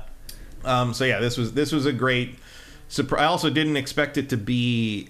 I didn't expect to like this as much as I did because I didn't like Everspace One that much because it was very much like a rogue-like sort of Dark Souls in space thing, like to Mm-hmm. the point that if you died, you respawned and went to go get your stuff back From again. like It was a the whole- bonfire or something? No, from like where you die. It was, it was Oh. the same thing. It was the, Yeah. it was it was. I think it might have even been procedural generated, but this And trying to find that out in space, that's a pain that in was the not a lot of fun. but this is a handcrafted RP. It's a, a little more like what I wish um, um, Rebel Galaxy had become. Yeah. Um, which I only learned this year that the guy who made that has retired from video games. Wow. Like the, the Rebel Galaxy Outlaw, he supported for like two years, and he doesn't do that anymore. No. And that's that's too bad. But I understand. I mean, he's been in the business since Diablo One or something. Time to hang up. Um, so yeah, but like so yeah, this was this was a great surprise and a great. Um, it's just a great game yeah. and it's I think it's on it's on PC and PlayStation and Xbox. I do if you have any any patience for dogfighting or space stuff, give it a shot because it's gorgeous and it delivers. Okay. The story's not bad either. It's, it's it, they thought they put a lot of thought into the world, more thought than they really needed to, mm-hmm. um, and I appreciate that. Okay. Um, my runner up for Game of the Year, this was the hardest decision of these entire awards. There were literally like five games that I considered for runner up. I finally called that down to two, and those two games were Resident Evil 4 Remake and Marvel Spider Man 2. And so I mentioned earlier when I gave Resident Evil 4 the nod for Best Action Adventure over Marvel Spider Man 2 that I felt a little weird, but still okay doing that for a genre award. But things may be a little bit different when I talk about something like Game of the Year, and that's exactly what happened. I just could not. I couldn't give a remake a Game of the Year nod. I just couldn't. Like because there, even though it is drastically changed, there was still the core, the base of the game was there, and I just want to reward new products when it comes to Game of the Year awards. And so my runner up for Game of the Year is Marvel Spider-Man 2. It is an act it may be like the perfect action adventure. I loved everything about it. I loved every minute of it. I even thought that it was the perfect length. Like I just had started to get a couple inklings in my mind that I was starting to get a little bit tired of it and it ended. Like it just they nailed it. Like you can see that this is the third game in a series Yeah. that Insomniac has gotten better and better at creating. It has sort of finally figured it out and created the ultimate Spider-Man and superhero game. And Matt, maybe this is a nice segue to transition over to your actual Game of the Year winner, which is which is Spider-Man. Marvel 2. Spider-Man 2. Yep. Um, yeah, I pr- I pretty much agree with all that. I do. I think maybe we could have used one fewer Venom fight near the end. Yeah. So you you, you thought the Venom stuff outwore its welcome. I just in the ter- in terms of like it felt like doing the same thing three times to beat him in each, Yeah. each form, and they, they I mean you fight him like I think five or six separate ways, Uh-huh. and at a certain point it's I'm an like, epic okay, can final we, boss battle. Yeah, okay, I he's got wings now. Can we move on, please? Yeah. Like it, it was like it, it was a little much, but Yeah. like, um, and part of that's just me being like I.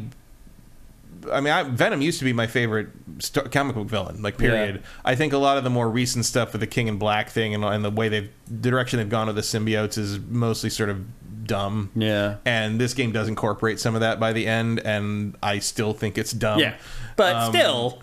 but it all you know the the fights are go- it's just to me um the fall of Otto Octavius is a was a much more compelling overall story. This is still great, but all the me- the most memorable moments of Spider-Man 1 for me are that last act of Otto breaking everybody out of the raft and all that shit going down and the conflict with Silver Sable getting in your way while you're trying to stop like that all that tension was great and in this um it's just not quite the same. And all my memory, all my most tangible memories in this game are the side quests, like we talked about before. Yeah, like they're amazing. the- all, and I, it's bizarre to me that people hate the side quests. Like, like you, I see that all the time. People say the side quests suck. I think like, it's uh, I think a certain kind of person is going to say the side quests suck. maybe younger. And I am people not that certain kind of it. Like there's there's some there's maybe a little more self reflection in the side quests of this game than you might expect from superheroes in Yeah. their early to mid twenties. Yeah. because this game is mostly made by people in their forties. Right. Yeah, that's a good point. Actually, I never really thought about that. Um, Yeah, but but, like- in my twenties, I wasn't very self-reflective at all. No, not at all. You got all the time in the world. Why would you think about dying? right. Yeah. Um, but like this is yeah, and I I one of the things I do love about this, and this is this is good B roll for it, is is the camaraderie between Peter and Miles. Uh, and kind of running into him and the other uh, some the Finishing other missions with him in the, in, like or the random crimes and the you, Yeah. know, you can you can do a little little fist bump and hug with him. It's Yeah. like like I, their relationship is great, and of course they play that up because you have to break that relationship once he's in the black suit and becomes a dick about it. Um, but like uh, yeah, overall like there wasn't there's nothing really else like it's really hard to find any weaknesses, man. Yeah. I mean, that's really what it comes down to.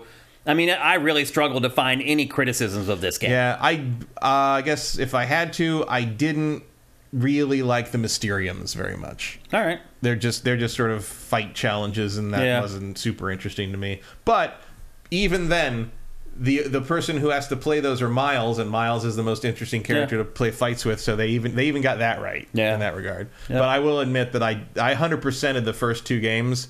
I did not hundred percent this because I got tired of playing the Mysteriums. Interesting. So there's my one criticism of Okay. this game. I have none. I loved it from beginning to end. But bring on bring on the DLC, whatever it is. yep. Well, they just delayed the Game Plus till next year. Yeah, which I'm fine with. Yeah, whatever. It's a little. I mean, I, I have plenty of other stuff to play. right. It's a little. I guess it is a little weird. You know the weather, con- the time of day control from the first game eh, from launch, but people are really complaining about like New Game Plus not being at launch. I'm like, first off, no one has New Game Plus at launch. 'cause Yeah. You don't need New Game Plus Yeah, at you launch. need to play You the to play the first game game. first. but also, the first game didn't get new New Game Plus until the first DLC pack. Right. So yeah. we're actually getting it earlier this year. yeah, time. this is faster. Yep. All right. Well, it's my turn to share my game of the year for 2023. My guess is you've probably already figured it out by now because I've talked about it several times and given it other awards. My game of the year for 2023 is Baldur's Gate 3. I don't know if I need to flog the dead horse again and explain mm. why this game is so incredible. Don't flog the Astarion. Yeah, flog the Astarion. He's more than flogged at this point. Personally, this took me back to my childhood in so many ways. I can't tell you how many memories came rushing back in my mind while playing this, just at the most unexpected moments. Um, I love the cast of the game. I love how I never knew what was going to happen. I loved how I could try stuff and it always worked. like it seemed like anything I came up with and I gave it a whirl, like it would work at least a little bit. And there just aren't enough games like that that are so freeform that you can play them exactly how you want them, and ultimately experience the story that you want to experience as well. Um, just it's just great from top to bottom. I also struggle to find any faults with this game at all, honestly. Um, it's just kind of peerless and incredible and long and valuable and everything I look for from video games. So, Baldur's Gate 3 is my game of the year for 2023. Congratulations, Sound Wizard. I know this isn't as, as isn't as big a deal as seeing all the people go across the stage at Geoff Keighley's big thing, but um, it. I but if they were here, they, we'd let them talk for as long as they want. exactly. I would let you give your acceptance speech here on SIFTD. That's for sure. But uh, for me, Baldur's Gate 3, Game of the Year for 2023. And being that I come from game trailers, we do have one more fun category, and that is the best trailer of the year. I do this every year. I'm usually the only one that does it. Matt, your pick was the Star Wars Outlaws trailer. Mm-hmm. My pick, it has to be Grand Theft Auto 6. It just has to be. It's the the most watched game trailer in the history of video game trailers. And while I don't think it's necessarily the best trailer, mm-hmm. Bottom line is there's never been a trailer that mattered more than that one. And so for me, it's Grand Theft Auto 6. Um, artistically, some other trailers that really caught my eye. Last Sentinel, which was just shown at the Game Awards. It's that crazy trailer where the person comes in on the motorcycle, wipes out all the enemies. Her helmet mm. comes off. It's a female ninja. Yeah. That trailer, I, I, like that, but I, I can't give trailer of the year to a CG trailer ever again. Yeah, like, I I can't. It has to be in engine. Yeah, which I mean, all I the did. others are. I, mean, I, gave it to Grand Theft Auto. G, I mean, GTA is very much in engine. Still a great trailer though. Last Sentinel, and then my other one is my other runner-up is a game called Baby Steps. Do you remember that trailer? It's yeah, like the guy has to. They can't walk. Can't walk right. Yeah. walking along the. And the reason I picked that one is because it's funny, and there aren't enough funny trailers anymore, Matt. Like everything is just so deathly serious anymore. Like nobody will take the piss out of their own game anymore, and that's why I love worst, Baby Steps. The worst trailers to me are are these days are always the game as a service with a bunch of guys in exosuits with a very dire mission they yeah. must complete. yeah. Yeah. And you have no idea what you're looking. at. It's, it's yeah. like which, this could be one of 40 games, and yeah. you don't know what you're looking. Like that EXO verse verse. Yeah, yeah. yeah. What, exactly. what, are you? exactly. uh, so anyway, there you go. Those are all our awards. This is our last stream of 2023, and so we are going to do a little bit of Q and A with you guys, even though we're already way over time. Uh, but before we do that, here's a word from our sponsor, SoundWizardry.com. Experience the realm of extraordinary audio with Sound Wizardry. With a decade long journey in sound design, we animate your movies and video games with the breath of sound. Our wide ranging services include sound design, Foley, sound mixing and mastering, audio implementation, dialogue mastering, and the crafting of unique sound effects from freshly recorded material. Our portfolio contains Baldur's Gate 3, Steven Universe, Alan Wake 2, Gwent, Cyberpunk 2077, and more visit soundwizardry.com and let us transmute your vision into an auditory marvel.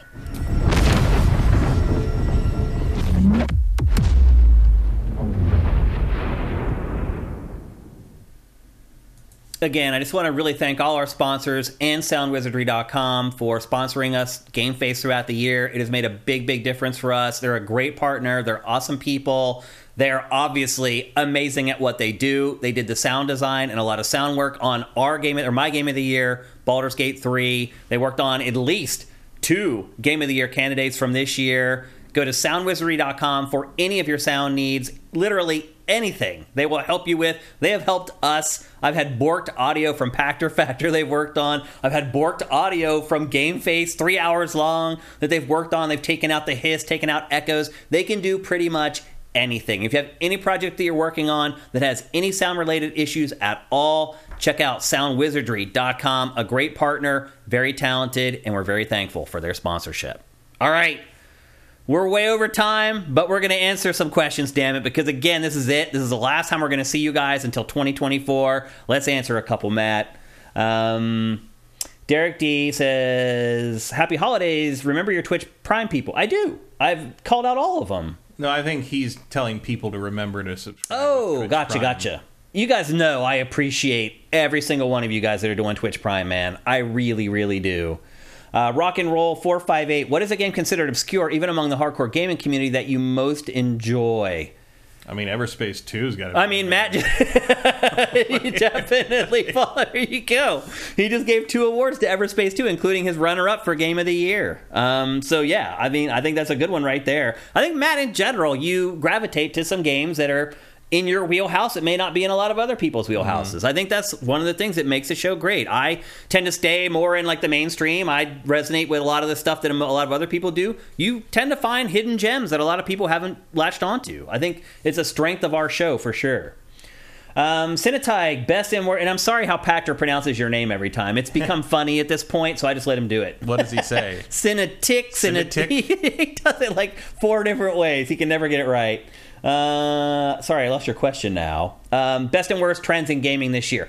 For me, best trend was accessibility. I just talked about it. yeah, accessibility is good. Also, the slow death of the game as a service. seems Yep, like that's nice a good trend. Yeah. uh, what about bad things from this year?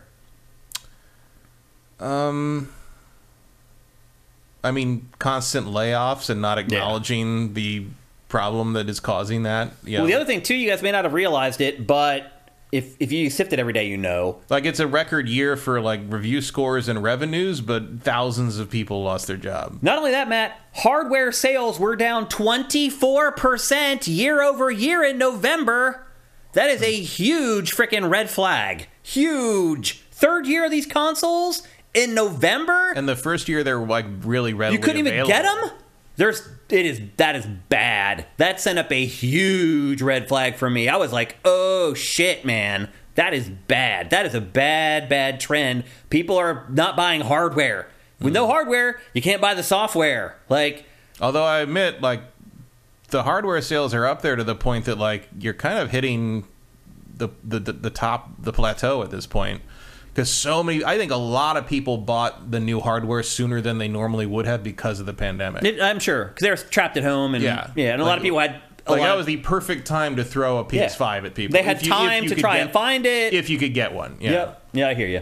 So there you go. Um, But all, main part, I mean, part of that might just be your, you know, the, to the point of like, what were you, what were you buying? If you hadn't already bought a PlayStation or Xbox, why would you have been convinced to buy one this November? yeah. There's Yep. nothing new to really do that.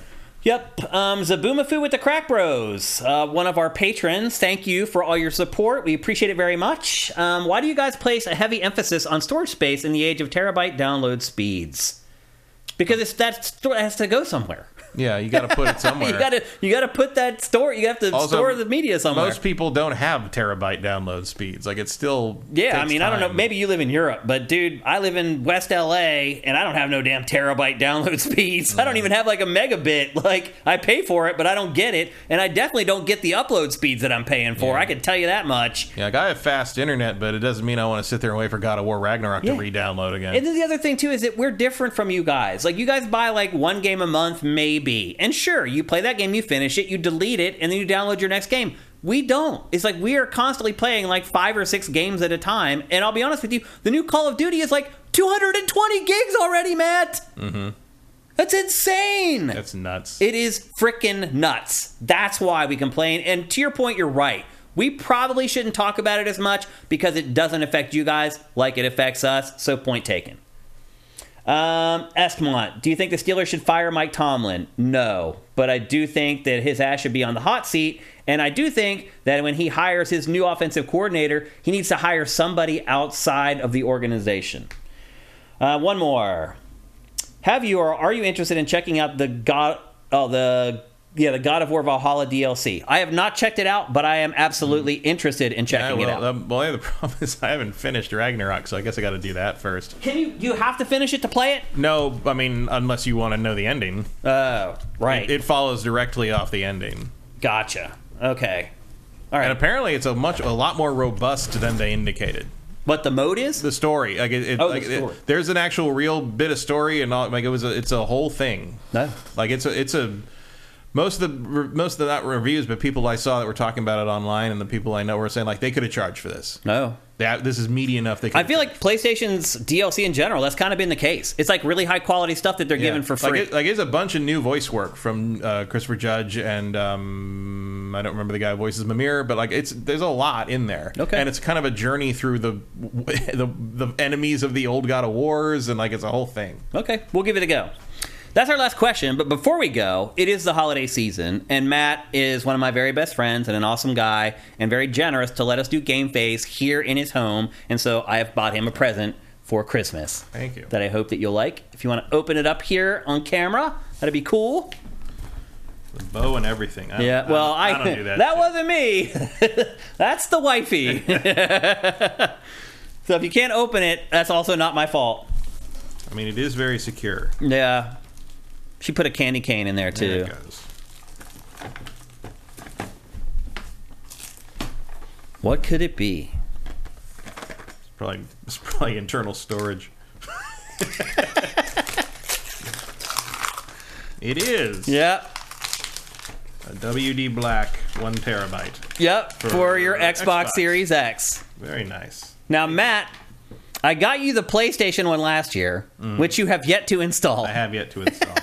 And I just want to let you know it is very easy. yeah, this one you just put in. This one is really easy. There's a slot. You literally just shove it into the slot in the back, and you instantly have like double the storage on your Xbox. So Matt is a very hard person to buy stuff for. Obviously, he has pretty much everything that he wants. If I can find something that he doesn't have that I can get him, I'm going to jump on it. So I figured that might be something good for you. Plus, your Xbox is your daily driver, so I figured the storage might make a bigger impact for you there. so Does. thank you. thank you, man. Thank you for everything. So that's it for 2023 from SIFTD. We gave you guys everything we had. This episode is three hours and 20 minutes long, um, but it is our last time streaming to you guys and being with you guys before we take the break. Uh, and so it's worth it to spend a little bit of extra time. Um, keep your eyes peeled on our Twitter feed at SIFTD Games on Twitter. That way you'll know when we'll be back to do another show. Don't forget that there are changes coming to Game Face and some other stuff that we're doing in 2024, and we're going to need a little bit of time to do that. So it could be a case where Game Face doesn't kick off right to begin the year, like the first couple days of January or whatever. But again, we'll be messaging all that for you guys so you know exactly what's going on. If you're on the site, you'll see it all. But if you don't go to the site, again, make sure you follow us on Twitter at SIFTD Games. Um, and this is it. This is the end of the year. Uh, if you've been listening to the show on podcast feed, on podcast services, or watching it on YouTube, and you've been enjoying the show, and you want to help us out, head to patreon.com slash siftd. You can pledge there whatever you want. If you don't want to get hooked into another subscription system and you just want to maybe give us a chunk of money to thank us for 2023 go to siftd.net slash donate. You can plug in any amount you want there. You can pay with a credit card in 130 countries. You can pay with paypal whatever you want to do. We'd appreciate it very very much. Um, and i just want to say thank you to everybody for everything. Everyone in our chat right now, you guys have been incredible all year long, making Game Face better. There's no doubt about it. Thanks to our sponsors, LS Cream, SoundWizardry.com, the Shazer Ryan Realty made a big difference for us this year. All of them, they're awesome. Thank you. Congratulations to Sound Wizard for winning Game of the Year. Um, Thanks to Matt. Thanks to all of you guys. Thanks to all our patrons who have been, you know, plunking in their money every month to make sure that this keeps happening. Uh, I just don't. I, I could just go on and on. I owe so many people so many thanks. You guys are all incredible, and I love you all, and I actually absolutely mean that. Uh, Matt, anything you want to say before we depart for the year? Um, go see Godzilla minus one before it leaves theaters. Yeah. All right. Well, that's it for us. Thanks for checking out our Game of the Year awards here at siftd.net. It's been a great 2023. A lot of that is thanks to you, but 2024 is going to be even better, and we'll see you soon. Peace, guys.